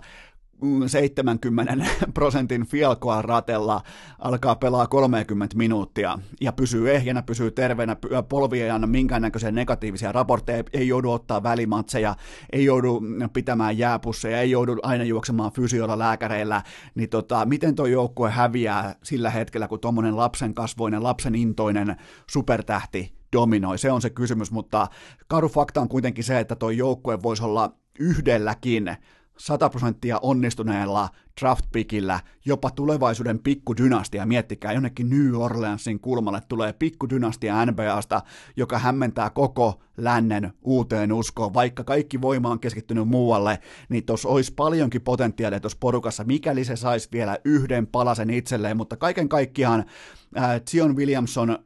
äärimmäisen suuri lahja jokaiselle koripallofanille, ja tulee olemaan myös se, yksittäinen keskeisin syy, minkä takia mä voin ainakin ihan suoraan myöntää, että ennen pudotuspelejä niin Williamson tulee olemaan ihan keskeisin syy, minkä takia mä katon tota, ei nyt ihan täyttä hevonpaska liikaa, mutta hyvin lähellä ollaan sillä rajalla, että miten NPAta pystyy tällä hetkellä kuluttamaan toi mm, tähtivetoisuus valtapelaajilla tyyppinen tilanne, että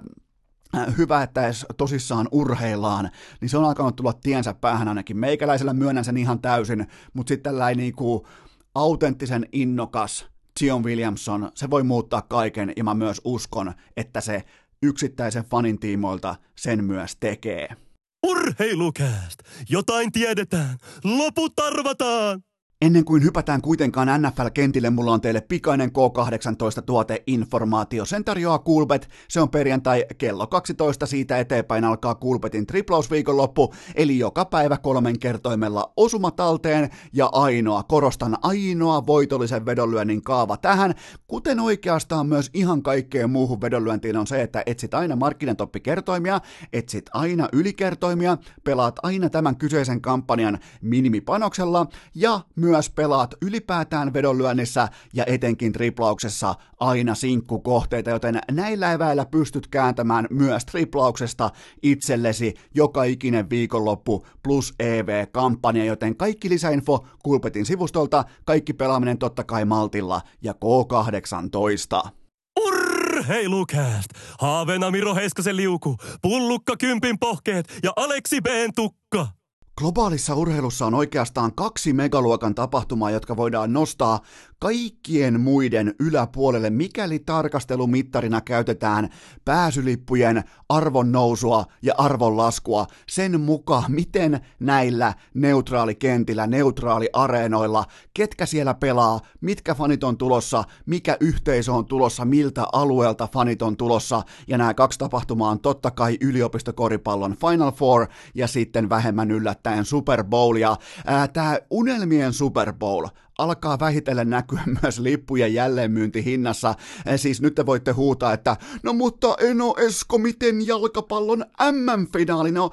ja siellä ja Champions League-finaalissa ja EM-finaalissa, niin siellä on sellainen pikku ongelma kuin äärimmäisen tiukasti rajatut lippukiintiöt ja se, että kuka saa ostaa mitä ja minkälainen prosesyyri sun pitää käydä läpi, jotta sä voit ostaa pääsylipun vaikka jalkapallon M-finaalin. Sitä ei ole tehty mitenkään järkyttävän helpoksi, sitä koko ruljanssia. Ensin pitää olla kisapassi,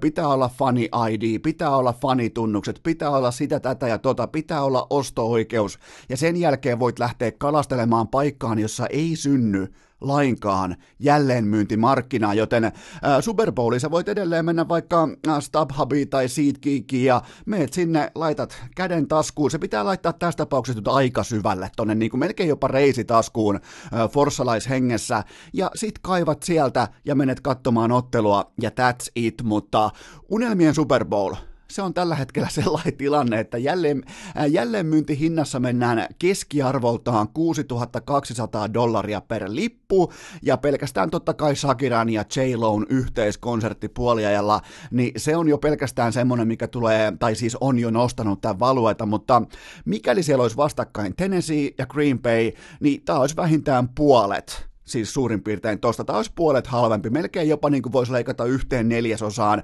äh, koska Tennesseeissä on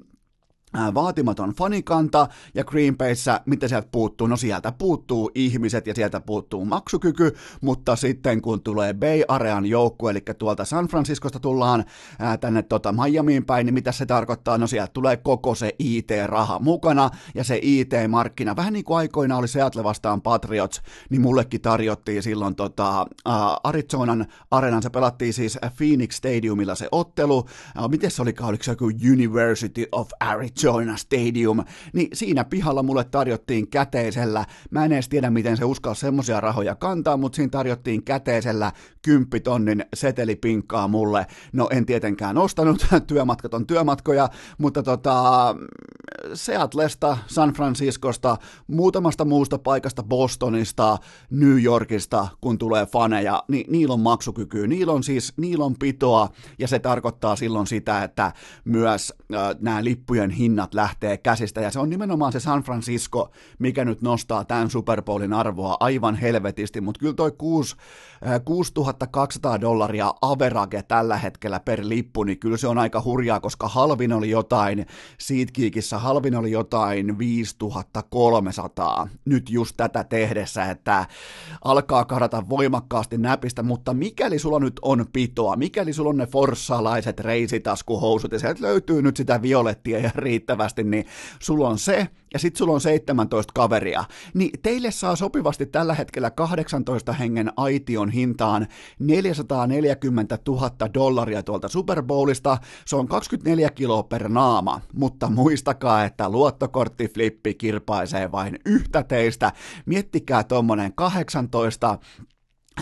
18 osaan jaettu luottokorttiflippi, sinne heitetään sinne hattuun tai mihin tahansa arvontakulhoon nakataan vaikka popcornikulhoon, joka on just kauhottu tyhjäksi, tai olut ämpäriin, heitetään 18 luottokorttia ja miettikää sitä, kun aletaan vetämään vielä, tämä on vielä sen verran totta kai, no eihän kukaan flippaa tuommoisista summista, no varmasti flippaa jotkut sheikit tai jotkut IT-pomot tai jotkut tämmöiset, mutta niin ja Eilis Pärssiset ja Joni Ohkimaiset, mutta öö,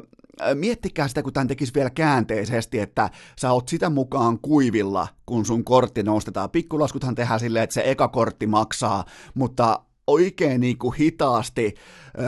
ja jokainen pitää vielä kiitospuheen, että pääs irti laskusta, steikkinä 440 tonnia ja viimeinen maksaa, niin kyllähän se olisi se, oot siellä viimeisen neljän joukossa, kolmen joukossa, niin kyllä siinä saattaisi rahamiehelläkin alkaa. Onneksi ei ole tällaisia ongelmia, ei mulla, eikä todennäköisesti myöskään sulla, mutta toi olisi aika hurja paikka pitää luottokorttiflippi, ja mikäli kiinnostaa vain ja ainoastaan Miamin maailmankuulu yöelämää, niin lauantai Loossi ykkösklubilta irtoaa tällä hetkellä hintaan 25 000 dollaria. 25, sillä saa Kouvolasta asunnon. Otatko Kouvolasta asunnon vai yhdeksi illaksi Miamin ykkösklubilta oman loossin, josta on näköala sekä DJ Kopille, kuka siellä olikaan esiintymässä? Siellä oli tota, oliko Pitbull-niminen artisti tai joku Demi Lova, no ihan sama kuka siellä oli, mutta äh, siitä on näkymät, se oli niinku sellainen, mä, kävin oikein katsomassa, että siellä on siis hyvin mystisiä, kun olette varmaan käynyt paikallisessa vaikka jossain Joensuussa, missä pääsee jonon ohi sillä, että sulla on huivi päässä ja aurinkolasit päässä ja jonkinnäköistä kettinkiä kaulassa, niin äh, tuolla oli sellaisia yökerholippuja, jotka maksoi 500 per se tota, sisäänpääsy, ja se viisi huntia oikeuttaa siihen, että sä saat käyttää VIP-vessaa, sä saat liikkua vapaasti kerhon alueella, mutta jos sä maksat vaan satasen, mieti yökerhoon, maksat vain satasen, niin sulla on silloin ihan karjo, niin kuin tällainen karjavaunulipuke käytössä, eli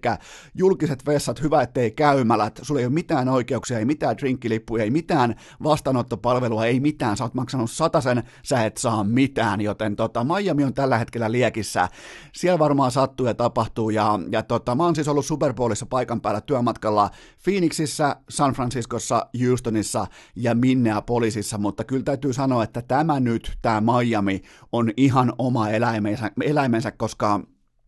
Phoenixissä siellä ei ollut käytännössä mitään ihmeellistä. San Franciscossa oli jo vähän, siellä oli legendaarinen pienobaari ja paljon muuta. Ja Houstonissa ihan normisetti, Minneapolisissa miinus 23 astetta pakkasta ja oikeastaan koko viikon kovin juttu oli joko NFL-messut tai sitten Minnesota Wildin kotiottelu, mutta tota, nyt kun katsoo tätä kokonaispakettia ja mitä kaikkea tonne on tulossa ja minkälainen eliitin kohtaamis kesäloma-tyyppinen, tai siis talviloma-tyyppinen,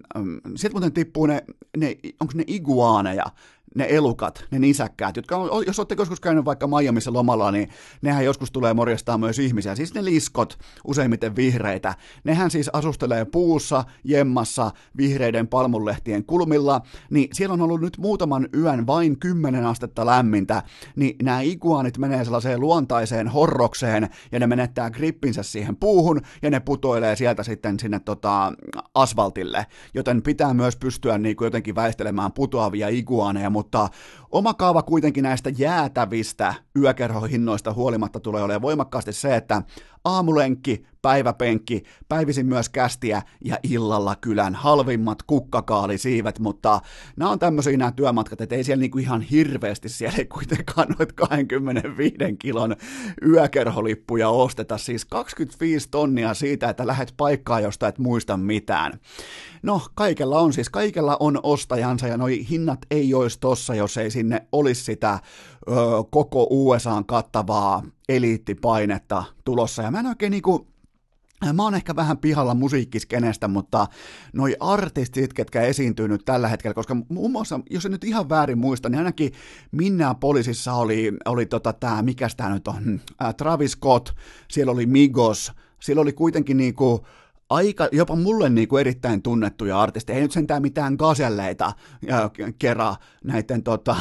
ketsuppi pinaattilettujen, mutta silloin oli mun mielestä mun papereissa paljon kuumempi artistitarjonta kuin sitten nyt joku Pitbulli. Siis hän, se muuten näyttää aika paljon valavuorelta ja se huutaa sitä samaa, silloin ne aurinkolasit päässä ja se huutaa sitä samaa rallia joka biisissä ja jengi maksaa siitä 25 000 per lossi, mutta, mutta, mutta. Oli mulla asiaakin, mulla on teille kolmen kohdan listaukset per joukkue, että mistä mä olisin tällä hetkellä, kun on yhdeksän täyttä päivää aikaa Super Bowliin, koska kyseessä on kuitenkin myös urheilu, vaikka Super Bowl on tällä hetkellä paljon sitä, että mitä kaikkea muuta siellä tapahtuu ja mitä kaikkea, niin kuin, mitä kaikkea pelikaupungissa, mikä on tarjonta, mitä voi tehdä siellä. siellä jos menette joskus paikan päälle Super Bowliin, mä suosittelen ehdottomasti sitä NFL Experience nimistä NFL-messutapahtumaa, nimittäin se on varmaan paras noista kaikista oheistapahtumista, koska sinne on kasattu kaikki niinku,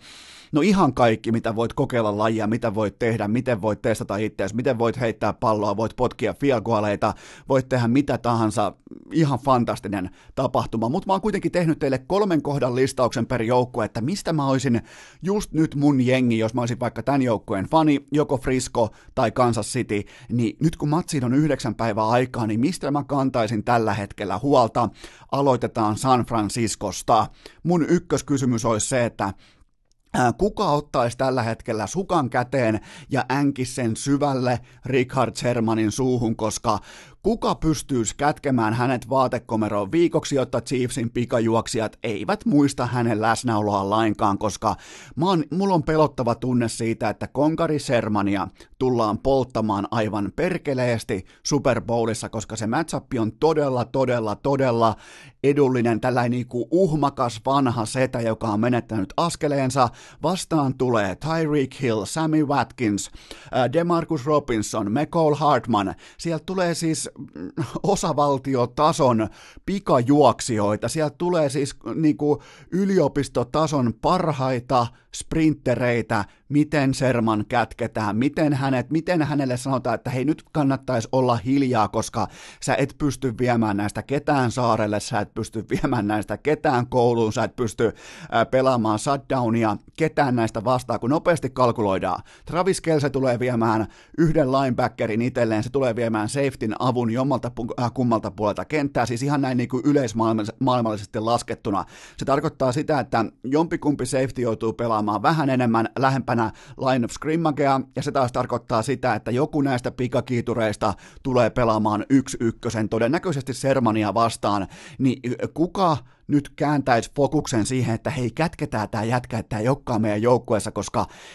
vaikka silloin ihan hyvä kausi, se on lyönyt rohkeasti vetoa itsensä puolesta ja se teki edullisen itse neuvotellun, vähän tälleen niin kuin Niklas Backström hengessä neuvotteli itse oman lappunsa, jossa oli todella vahvat intensiivit sen puolesta, että maksetaan sen mukaan, miten esiinnytään. Se oli munakas liike, rohkea liike, nostan hattua, mutta tämä on mismatchi ja Sermaniin tullaan hyökkäämään, mikäli ne ei nyt ymmärrä, että sen suu pitää laittaa kiinni, koska se on nyt väitellyt pitkin mediaa, se on ollut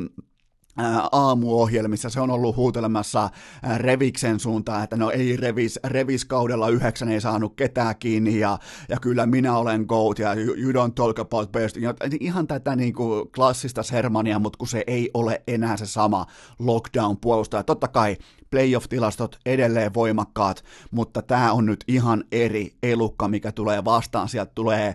kolme kansallisen tason pikasprinteriä, josta kaksi oli vielä mitalleilla. Miettikää sitä. Sitten kohta numero kaksi, miten Jimmy G saadaan unohtamaan, että Miami on amerikkalaisen pornon tuotannon toinen pääkaupunki, eli tota, hän tykkää deittailla pornotähtiä, niin miten vaikka tällä niin kuin Brassersin lainappi nyt tuolla Miamissa, niin mikä on pelirakentaja Karopolon fokus, mutta ei vaan, siis äh, tämä niin vakavahenkisempi kysymys on se, että miten Jimmy Karopolo saa edes yhden pelinomaisen treenin alle ennen isoa peliä. Hän on nimittäin pelannut oikeasti voitossa voitosta omassa roolissaan, omassa tehtävässään, omilla aseillaan 30. päivä joulukuuta. Siitä on yli kuukauden tauko ensi sunnuntaina. Hän siis pelasi Seattlea vastaan ja siinä hän pystyi, jotenkuten pystyi omalla panoksellaan, vaikka ei tehnyt yhtään touchdownia, niin pystyi silti kantamaan sitä joukkueen heittopeliä jossain määrin reppuselässään. Siis ei mikään fantastinen esitys, mutta kuitenkin ihan ok esitys. Siitä on yli kuukauden tauko. Playerissa sen ei ole tarvinnut pukea edes kamoja päälle. Niin kuin mä sanoin, että se on se eurooppalaisen futiksen aika laiska junnu koutsi siinä 16 boksin ulkopuolella antaa pallon joko vasemmalle tai oikealle alkulämmittelyssä, niin tota, Karopololla ei ollut mitään muuta tehtävää, miten hänet pelataan mukaan pelinomaiseen rytmiin, vaikka vastas, vastustajan puolustus ei ole mitenkään niin kuin, että sitä pitäisi pelätä tai edes välttämättä kunnioittaa. Okei, kyllä kunnioitus pitää olla, mutta pelkoa ei tarvi missään nimessä olla, niin miten Jimmy G saadaan pelattua tähän matsiin mukaan ilman minkäännäköistä dileitä, se on iso kysymys. Ja se olisi mielenkiintoista nähdä, koska äh, siis treenithän menee tietenkin niin, että ne on suljettujen ovien takana, siellä on se tietty 15 minuutin aikaikkuna, missä saa olla mediaa paikalla, se on se, kun äh, kaikille varmaan tuttu, te olette varmaan joskus ihmetelty, että vaikka mestarien liigan joukkue valmistautuu, vaikka äh, Barcelona val- valmistautuu vaikkapa tota, otteluunsa, mikä sun olisi vaikka jatkossa myöhäisessä vaiheessa, no silloin vaikka Bayern München on jatkossa, niin te sa- olette saattanut ihmetellä, jos te olette seurannut vaikka jalkapalloa yhtä kauan kuin minä, eli mm, liian kauan keskimäärin, niin aina on uutisissa, kun siellä on taustalla on höntsää, siellä on jonkinnäköistä tota, keskimiestä tai siellä on jonkinnäköistä syöttömyllyä. No se johtuu siitä, että media on paikallaan vaan sen 15 minuuttia, sen jälkeen pistetään stadionin lockdowniin ja sitten treenataan korjataan niitä asioita, mitä ei saa vuotaa ulos, joten tota, on mielenkiintoista olisi tietää, että miten Karopolo pidetään vireillä, koska se on ihan eri asia kuitenkin harjoitella kuin pelata, niin miten hänet saadaan kuukauden tauon jälkeen mukaan heittorytmiin. Ja sitten kohta numero kolme San Franciscosta vielä se, että mä en luota kuumia running backien ja Miamin komboon. Kuka pitää huolen, ettei Raheem Mostert, ettei hän kuvittele olevansa yhtäkkiä jotakin, että neljä TDtä Packersia vastaan 220 jardia ja 7,6 jardia per pallon kanto, ja mä en, mulla on siis nyt tuommoinen 16 vuoden omakohtainen NFL-seuranta takana ja äh, running on uskomattoman vaikeaa käyttäytyä ihmisiksi sillä hetkellä, kun ne menestyy hetken. Se on siis, se on, vaikka ne menestyisi vaikka koko kauden aikana vaikka yhteensä neljä tuntia, niin useimmiten se vaatii vähintään neljän viikon perseilyn off-seasonilla. Kuka pitää ja minkälainen Mosterti on? Hän on kuitenkin, oliko äh, Purduen vai Vanderbiltin? Taitaa olla Purduen kasvattaja, joten tota, aika rauhallisesta koulusta kuitenkin tulossa, mutta Miami ja sitten tällainen tulikuuma pelaaja yhtäkkiä kaikkien huulilla olisin vähän huolissani, mutta siinä on kolme huolenaihetta liittyen San Francisco 49ersiin, että miten nämä asiat saadaan nyt, kun on yhdeksän päivää aikaa ja vastaan tulee Kansas City Chiefs, niin otetaan sitten tätä toinen joukkue, ei voi sanoa vierasjoukkue, kumpika, kumpihan muuten on kotijoukkue, tällä ei läksy on vielä tekemättä. Taitaa olla Kansas City Chiefs kuitenkin kotijoukkue, mutta tota, Öö, kohta numero yksi, eli onko Andy Reidin Havaji-paidat valmiina koko viikolle ja onko niitä riittävästi? Onko ne kulmat silitetty oikeaoppisesti? Onko kaikki valmista? Onko ne uskomattoman kauniit Havaji-viitat? Onko ne siinä vireessä, missä ne on useimmiten off-seasonilla? Ja tämä tarkoittaa tietenkin sitä, että onko kollektiivinen valmiustaso koko tuossa joukkueessa vihdoin playeritasolla, koska me ollaan nähty kaksi erittäin skandaalimaista saapumista otteluihin. Okei, siihen on Toistaiseksi siihen on ollut varaa, mutta nyt siihen ei ole siis siihen ei ole sentin vertaa varaa. Houston johti 24-0 ja oli tuommoinen 93 prosentin suosikki voittamaan se ottelu, ja Tennessee meni välittömästi 10-0 johtoon ja oli parhaimmillaan 64 prosentin suosikki voittamaan toi ottelu, mutta nyt on siis ihan aivan täysin selvää, että 49ers on koko NFLn paras joukkue pelaamaan johtoasemassa, kaikki ymmärtää puolustus ja tietenkin se juoksupeli ja hyökkäyksen linjan koulukiusaaja-tyyppinen dominointi line of scrimmakella, joten tota, nyt ei voi ottaa tämmöistä ekan kvartsin lämmittelytaukoa, että no vähän katsellaan, että mitäs vastustaja tekee ja aletaan sen jälkeen pelaamaan. Se on tuhoon tuomittua, joten nyt Andy Reidin, hänen havajipaitojensa ja koko sen kokonaispaketin pitää just nyt olla valmis tähän kyseiseen otteluun välittömästi alusta pitää. Siihen on kaksi viikkoa aikaa valmistautua. Mikään ei voi mennä tässä kohdin vihkoon valmi, koska jos sä valmistaudut heikosti, helposti, ja se vie sulta vaikka 10 minuuttia pois kellosta, niin matsi voi hyvinkin, Super Bowl voi hyvinkin olla kuollut siinä vaiheessa, kun sä siihen heräät, joten se on jättimäisen iso panos. Se on selvää, että 49ers, 49ersia ei voi päästää vaikkapa kahden touchdownin tai kahden skoreen, puhumattakaan kolmesta skoresta sen mittaiseen johtoasemaan, koska ne laittaa sitten, ne laittaa luukut kiinni ja alkaa juossa kelloa ja palloa ja, ja tota, siitä tulee kammottavaa katsottavaa. Ja sitten kohta numero kaksi, mistä mä oon huolissani, miten Patrick Mahomesin mediaviikko saadaan sujuvasti läpi, ja tämä on äärimmäisen iso kysymys, koska koko USA-median kuumin nimi on just nyt, just tällä hetkellä Patrick Mahomes, ja hän saattaa olla kenties just tämän kaksiviikkosen, tämän puolitoista viikkosen, hän saattaa olla koko maailman kirkkain urheilun supertähti, ja koko Kansas City Chiefs joko elää tai kuolee Mahomesin oikean käden kautta, joten miten se fokus pystytään vangitsemaan tässä jättimäisessä hypealossa, ja ja kuka ottaa vastuun siitä, että Mahomesin avovaimo, ehkä myös ihan vaimo,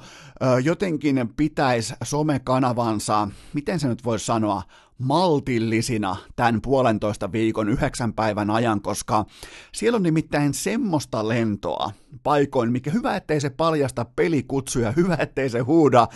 joukkueen valmistautumistapoja siis kesken otteluiden otteluiden alla, ja se vielä ilmoittaa asiansa hyvin usein kirkuen, joten tota, miten Mahomesin tämä tulipallo saadaan kätkettyä sinne sunnuntaille saakka siten, että se kaikki fokusoisi siinä itse ottelussa, eikä niinkään siinä, että sä oot just nyt oman elämäs maksimaalisella huipulla. Se on haastavaa, se on mielenkiintoista, mutta sitten vielä kohta numero kolme. Kannattaa muistaa se, että Kansas City Chiefs siirtyy tällä hetkellä kylmästä ja kuivasta äärimmäisen lämpeään, äh, lämpeään, piti sanoa lempeään, lämpimään ja kosteaan, eli ne tulee keskeltä pakkasta, ne tällä hetkellä lentää suurin piirtein Lapista, ne lentää tota, Pariisiin suurin piirtein, no, on, ei ole, ne lentää Malakaan suurin piirtein, joten iso ilmastoero, iso lämpötilaero, iso ero siinä, että kun harjoittelet heittämään palloa talvikamoissa, sulla on lämmittimet kentän reunalla, sulla on tota, erittäin kovat jäätyneet pallot, niitä ei saisi pehmeäksi edes Tom Bradyn henkilökohtaiset avustajat, joten tota, siinä on iso ero, ja, ja mä annan tästä oikeasti, tämä on, vaikka tämä kuulostaa ihan nippeliltä ja tämmöiset niinku humpukilta, tämä on se kohta, missä mä annan San Franciscolle selkeän edun, mutta nyt tehdään vielä sellainen juttu tähän, että suoraan lennosta tätä ei lukenut edes missään pöytäkirjassa tai siinä, että mitä mä oon merkinnyt muistiin, mutta mun piti tarkastaa teille, että kuinka paljon on noussut, kyllä vain, tämä alkaa kohtelemaan pelaamattomissa, mutta tällä hetkellä kulpetilla edelleen Kansas City Chiefs on puolentoista pinnan ennakkosuosikki ja over-under linja on noussut sieltä 52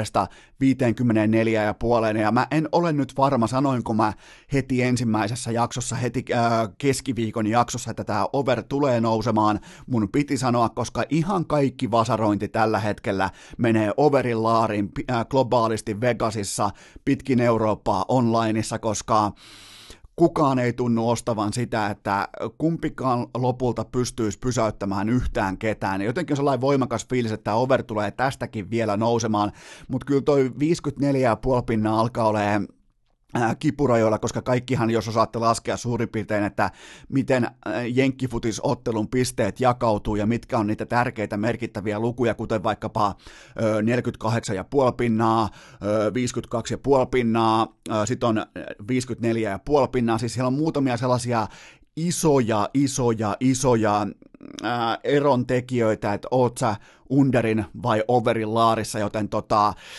mun piti tähän vielä laittaa, että eiköhän vasaroida overia oikein huolella tähän matsiin, mutta kyllä toi 54 ja 5 alkaa vaikuttaa siltä, että joudutaan ihan vähän ottaa happea, mutta hei, meillä on yhdeksän päivää aikaa ottaa happea, me pystytään etsimään tuolta vaikka mitä propseja, koska keskimäärin Super Bowliin rakennetaan, enkä nyt puhu Coolbetista, koska sitä ei ole missään nimessä tulossa, mutta ylipäätään niin sinne tulee löytymään semmoinen 920, siis nyt en puhu kulbetista, vaan tämmöisestä amerikkalaisesta vedonlyöntihassuttelusta, joka on siis ihan pelkästään viihdevedonlyöntiä, niin se ei ole mitään valueta, mutta 920 erikoiskohdetta syntyy jokaiseen Super Bowliin nykyään. Miettikää, mieti vaikka sun suosikki, tai mieti vaikka ylipäätään tosta lajista, vaikka tyhjennä sun pajatso vaikka ensimmäisen 30 osalta, niin mietipä ne joutuu sen jälkeen vielä keksimään 890 kohdetta, mutta tokihan ne on tyyppiluokkaa, että kuinka paljon ö, kansallislaulun over-under, kuinka kauan se kestää, tai tuleeko tota, kuka tekee, vaikka jos on silloin vaikka koripalloottelu, mitkä on vaikka Zion Williamsonin tehot lauantai-illan ottelussa versus Super Bowlin ö, yhteismäärä vaikkapa Patrick Mahomesin juoksujardeissa, siis tällaisia juttuja, mutta tota, kohteita piisaa, kaikkea piisaa, mutta over-under alkaa olla vähän ulkona kohta haarukasta, mutta eiköhän siihen silti tule lyötyä overia, mutta siinä oli kolmekohtainen lista per joukkue siitä, että mistä mä olisin näin yhdeksän päivää ennen ottelua ainakin hitusen verran huolissani. Urheilukääst! Ei aina paras, mutta joka ikinen kerta ilmainen! Ja tähän tapaan me ollaan surfattu pitkin Miamilaisia hyökyaaltoja urheilukästin viimeiselle aallonmurtajalle. On aika paketoida tämä viikko. Toki teen teille vielä lyhytmuotoisen, erittäin kompaktin, mutta silti täsmällisen ja asiallisen lopun rundownin. Välissä kaksi muistutusta tänään perjantaina lähtee meikäläisen Instagramissa jakoon. Siellä lähtee, kuulkaa, elisa.fi tarjoama kummikuuntelijapalkinto. Niitä on yhteensä neljä kappaletta. Ottakaa Instagrammi, ottakaa Facebookki seurantaa, käykää katsomassa, käykää osallistumassa ja tuottaja Kobe arpoo voittajat heti perjantai-iltana, joten teille lähtee sitten parhaassa tapauksessa upo uudet kuulokkeet. Ja jotta tohon voi osallistua, niin käykää nyt Herran Jumala äänestämässä urheilukästiä vuoden parhaaksi podcastiksi osoitteessa jakso.fi. Se on siis kaikille niille kummikuuntelijoille se kilpailu, se arvonta, jotka ovat jo käyneet äänestämässä, joten jos oot vähän epävarma, että no onkohan tullut käytyä, niin käy varmuuden vuoksi ainakin neljä ääntä heittämässä. Käy kahdeksan, käy 16, käy 32, käy 64, käy 128 ääntä jättämässä. Ihan siis voit vetää kaikki jälleen varmaan huomasi, että mitä, mitä kaavaa käytin. En siis normaalia kaksinkertaistuskaavaa, vaan sitä, miten vanhaan aikaan, markka-aikaan meni tuplaus pokeriautomaatissa. Ja joku teistä sanoi, sanoa, että se ei ole oikea kahva tuplata, että vetää pien, pien, iso, pien, niin tota, tähän mulla on, mä heitän sulle red flagin, mä en, niinku, mä en pysty keskustelemaan sun kanssa, jos sä tuplaat jollain muulla kaavalla kuin pien, pien, iso, pien, no olkoonkin, että mun viimeisimmästä pokerikoneen pelaamisesta on aikaa varmaan tommonen, paljonhan sit olisi aikaa, varmaan joku 16 mm, vuotta, jotain tämmöistä. Ei nimittäin ihan hirveästi ole tullut grindattua, mutta kyllä se on silti se pien pien, iso pien, puhu mitä kuka tahansa, mutta käykää jakso.fi ja suosittele urheilukästiä yhdelle ystävällesi viikonlopun aikana. Älä kahdelle, älä kolmelle, älä ole Joonas Pylsy, ole Niko Salo, tee niin kuin sanotaan, tee niin kuin opastetaan, ja tota, älä pullikoi vastaan, älä ole vikuripää, älä juokse ympäriinsä, pysy asiassa, pysy, pidä fokus ytimessä, joten käy suosittelemassa kästiä yhdelle ystävälle, mutta nyt se lopun rundown ja lähdetään näköjään jalkapallolla liikenteeseen, koska joku Excel-nörtti kävi laskemassa, että äh, Lionel Messi viimeiset 500 peliä Barcelonassa ujot 500 kaappia ja 200 maaliin johtanutta syöttöä. Nämä on siis ihan niin kuin jostain bana, Banana Landsista, jostain siis niin kuin ihan pomppulin, siellä niin kuin voisi kuvitella, että siinä on jonkinnäköinen sirkus tai tivoli tai joku mielikuvitusmaailma, missä tämmöisiä numeroita tehdään, mutta ei ihan siis oikeita laadukkaita La Liga-joukkoita vastaan, Champions League-joukkoita vastaan, Espanjan kapin joukkoita vastaan, 500 ottelua, tasan 500 maalia ja tasan 200 maalijohtanutta syöttöä. Siis aivan täysin niinku absurdeja, naurettavia, ihan siis ei, niinku, ei minkään näköistä järkeä. Ei ole kyllä ollut pitkää aikaa, mutta nyt niinku ihan, vielä niinku ihan vakavissaan, niin eihän tällaisia kaikki muut tulee näyttämään, siis miettikää vaikka kymmenen vuoden päästä maailman jalkapalloilullista kärkeä, miettikää kuka silloin vaikka dominoi, tietenkään nyt ei voi sanoa, että kuka dominoi silloin, vaikka joku Mbappe tai äh, tota, Holland tai joku tulee dominoimaan ihan vaan näin niin kuin heittona, se on hyvin todennäköistä, että kumpikaan heistä ei ole äärimmäisellä huipulla silloin. Mutta 2030, niin miettikää niiden numeroita, kuinka siis ihan lapsen kenkäisiltä puuhanumeroilta ne näyttää tasan sillä sekunnilla, kun joku keksii tuoda Lionel Messin numerot siihen rinnalle. On se sitten kuinka hyvä tahansa, on se sitten vaikka tuo mitä mestaruuksia, mitä Champions Leaguea, tuo vaikka MM-kultaa, mitä tahansa kotiin, niin ne kaikki numerot, numerofaktat, faktat tulee olemaan siis aivan puuhapete tason numeroita näihin, siis aivan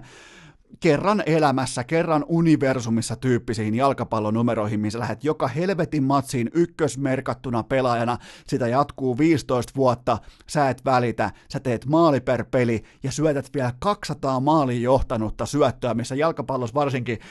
sun pitää ihan oikeasti, lätkässä voit mennä vielä ihan niin kuin hirsovitsina, sä voit mennä puhumaan niitä syöttöjä, sä voit vaikka jonkun purkukiekon heittää, sä voit saada syöttöpisteen, jalkapallossa. Sun öö,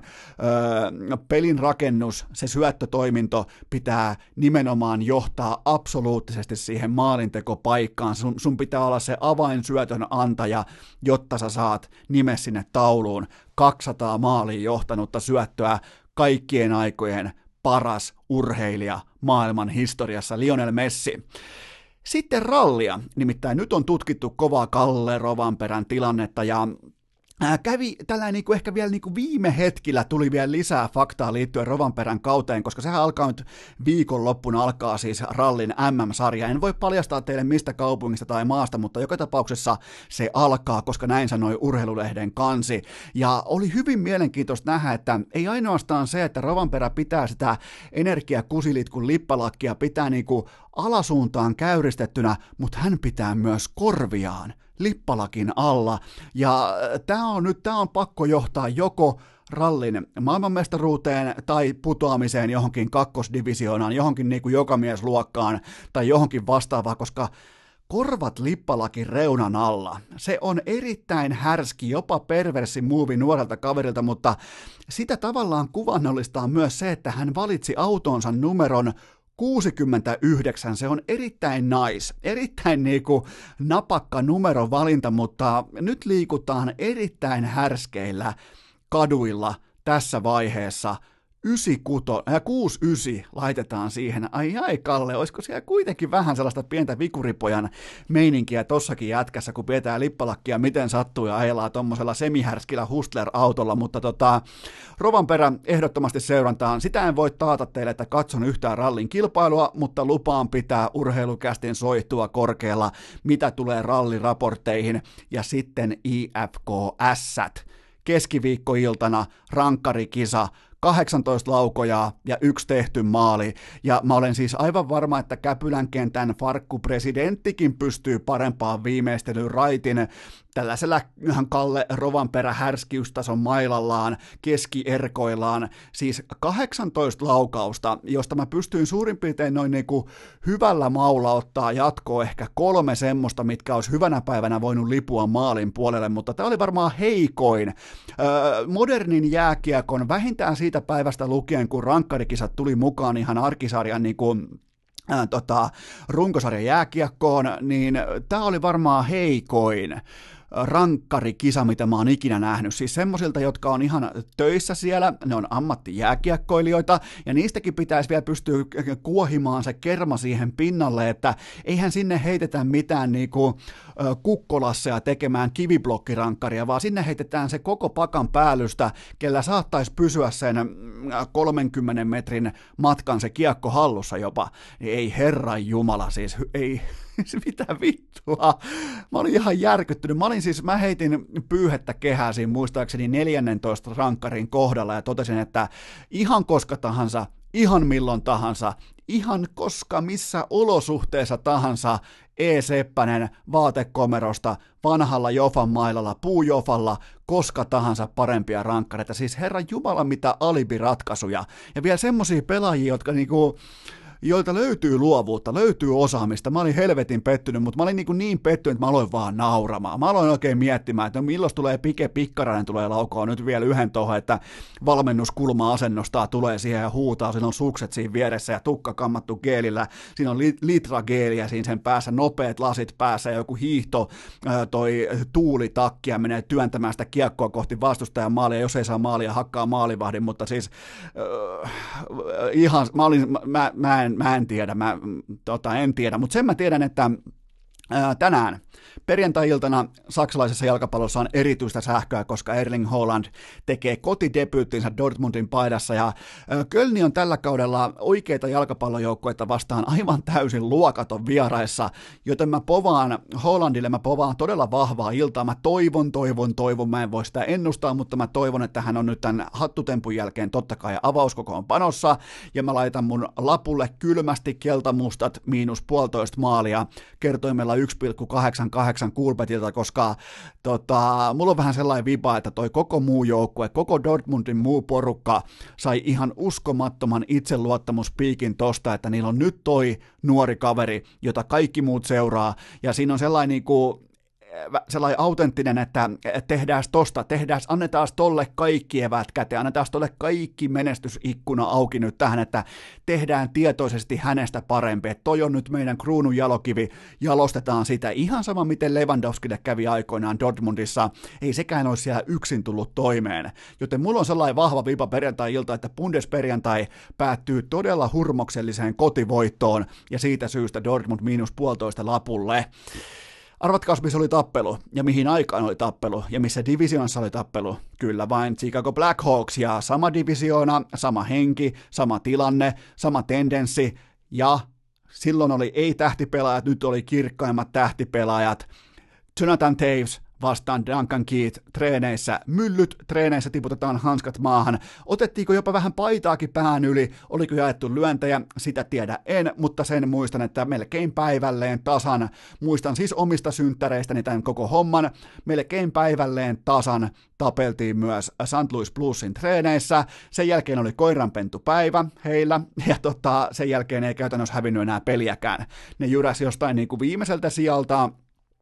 kohti NHLn pudotuspelejä, ja kaikki varmaan muistaa, mitä tapahtui sen jälkeen, joten ää, jos nyt pitäisi alkaa lyömään Chicagoa mestaruuslapulle, niin jos se perustuisi tähän kaavaan, että jos sä tappelet treeneissä, tossa divisionassa, tossa asemassa, ja sä voitat Stanley Cupin, niin se olisi kyllä mielenkiintoisin urheilujatkumo ikinä, mutta mä en nyt siltikään ihan vielä ostaisi Blackhawksia, koska niiltä puuttuu sama juttu kuin suurin piirtein vuosi sitten puuttu myös St. Louis Bluesilta, eli maalivahti, mutta semmoisia löytää AHLstä koko ajan, niitä tulee joka suunnasta, ja siitä syystä millekään veskarille koskaan ei pitäisi maksaa 10 miljoonaa vuodessa. Terveisiä Floridan suuntaan. Palataan vielä nopeasti ralliin, koska tuli hyvin mielenkiintoinen uutinen ulos torstain aikana, että suomalaisen rallin First Lady tunnustettu, erittäin arvokas First Lady. Hän pitää kuin pitääkin hänsä helmikuussa, mutta eli siis Maisa Torppa aikoo nyt sittenkin pitää hänsä ja mä arvostan tätä, koska tämä on vähän sama nyt kuin tällä ei playoff-aikainen kokoonpanojen pihistys, että nyt tiedetään vain se, että Maisatorppa pitää häät, koska hänen lähipiirinsä, joka on näköjään aivan täyteen ängetty seiska vasikka rahaa, niin tota, Hänen lähipiirinsä paljasti Seiskalle, että häät, ne on nyt sitten luvassa, että nyt tulee häät, että olkaa valmiita Suomen kansa. Ja, ja tota, tämä on hyvin samanlaista, että kun pihistetään omaa kokoonpanoa, että se on niinku tällaista playoff-henkeä, että tiedetään, että on ottelupäivä, tietää, että matsi on 18.30, mutta yhtään ei tiedetä, vielä, että ketkä pelaa, ketkä on kunnossa, ketkä on valmiita, kuka on aloittava veskari, joten tota, vielä ei tiedä, että ketkä menee naimisiin, mutta se tiedetään, että Maisa Torpalla on häät. Ja sitten loppuu vielä urheilukästin viikon ihan tänne hännille laitetaan täsmälliset arvokkaat onnittelut Johanna Anttilalle. Nimi ei välttämättä ole mikään nimi tässä kohdin vielä sun kirjanpidossa, mutta kohta on, koska Johanna kepitti kaikki Suomen miehet Hoki GMn sarjataulukossa, eli NHL Fantasy-peleissä Johanna Anttila tuli ja näytti, että miten niitä fantasy-kokoonpanoja tehdään, miten niitä pelaajia valitaan. Hän voitti kaikki, mukana noin 13 000 pelaajaa, joista varmaankin noin nopeasti laskettuna ehkä 99 prosenttia miehiä, ja Johanna otti kultaa, eli tämä jättää tuommoisen vähän alta 13 000 Suomen passia poltettavaksi. Ja tota, tässä täs on melkein nyt aika hälyttää paikalle ulkojäiden farkkukosta ja Sauli Niinistö, koska mikään muu ei oikaise, oikaise tämmöistä niinku, äh, sulamisen mallia kuin äh, presidentillinen nuhtelu. Vähän niin kuin palataan sinne Kekkosen aikaa, että sekin saattoi nuhdella koska tahansa, kenen tahansa, niin nyt melkein voisi lähettää tällaisen Kekkosaikaisen myllykirjeen kaikille fantasypelaajille. Ja muistakaa aina se, kun joku näistä niin kuin, te olette vaikka viettää iltaa tai te debatoitte urheilusta tai te väännätte jostain, niin kuin, että kuka on parempi pelaaja tai kuka on niin kuin vaikka sanotaan, onko Rantanen parempi kuin vaikka, onko Rantanen parempi kuin vaikka, tota, kuka olisi hyvä verrokkilaita hyökkäjä, nyt ei tule ketään mieleen, onko Rantanen parempi kuin onko Rantanen parempi tulevaisuudessa kuin äh, Brad Marchand? Ottakaa vaikka tollain debatti, niin tota, siellä kun joku alkaa vääntämään, että no, no minun hockey GM äh, tuntemukseni ja ö, kokemukseni mukaan tilannehan on seuraava, niin muistakaa lyödä heti vastapalloa, että niin siis tota, onko tämä se peli, missä sä hävisit naiselle? Niin kyllä muuten viiltää, vaikka hymy pysyy, vaikka tuoppi pysyy kädessä, vaikka pubissa pysyy musiikki vielä päällä, mutta kaikki pään sisällä pimenee, kun joku näistä kundeista 13 000 Hoki GM pelaaja, pelaajamiehestä alkaa milloin tahansa hehkuttaa omaa fantasiosaamista, niin kysykää ihan sivulauseessa, että niin oliko tämä se peli, missä te kaikki hävisitte naiselle? 2020, että niinku, oli, ollaanko nyt niinku samalla sivulla, että oliko tämä se lajin muoto ja oliko tämä niinku se formaatti, mistä kilpailtiin, että kaikki hävisitte Johanna Anttilalle, joten Johanna Anttila on tämän vuoden ja varsinkin tämän alkaneen vuoden jääkiekko ymmärryksen jääkiekko niin kuin korsitaulukoiden pelaaja maali odottamien, piste odottamien ehdoton Goat, eli onnittelut Johanna Anttilalle. Hän teki jotain, mistä saadaan vielä niin kuin jonkin verran puukkoa esiin kaikille urheilukästin hoki GM pelaaville kummikuuntelijamiehille. Äh, mahtavaa. Tämä oli siis niin kuin, tämä oli parasta, mitä toi peli, koska mä vihan fantasyä, mä en pidä sitä yhtään minään, mutta just nyt alkoi kuulkaa kiinnostaa, joten me tehdään sellainen homma, että Johanna Anttilan kultamitalit kaulassa liikutaan kohti viikonloppua ja maanantaina jatkuu.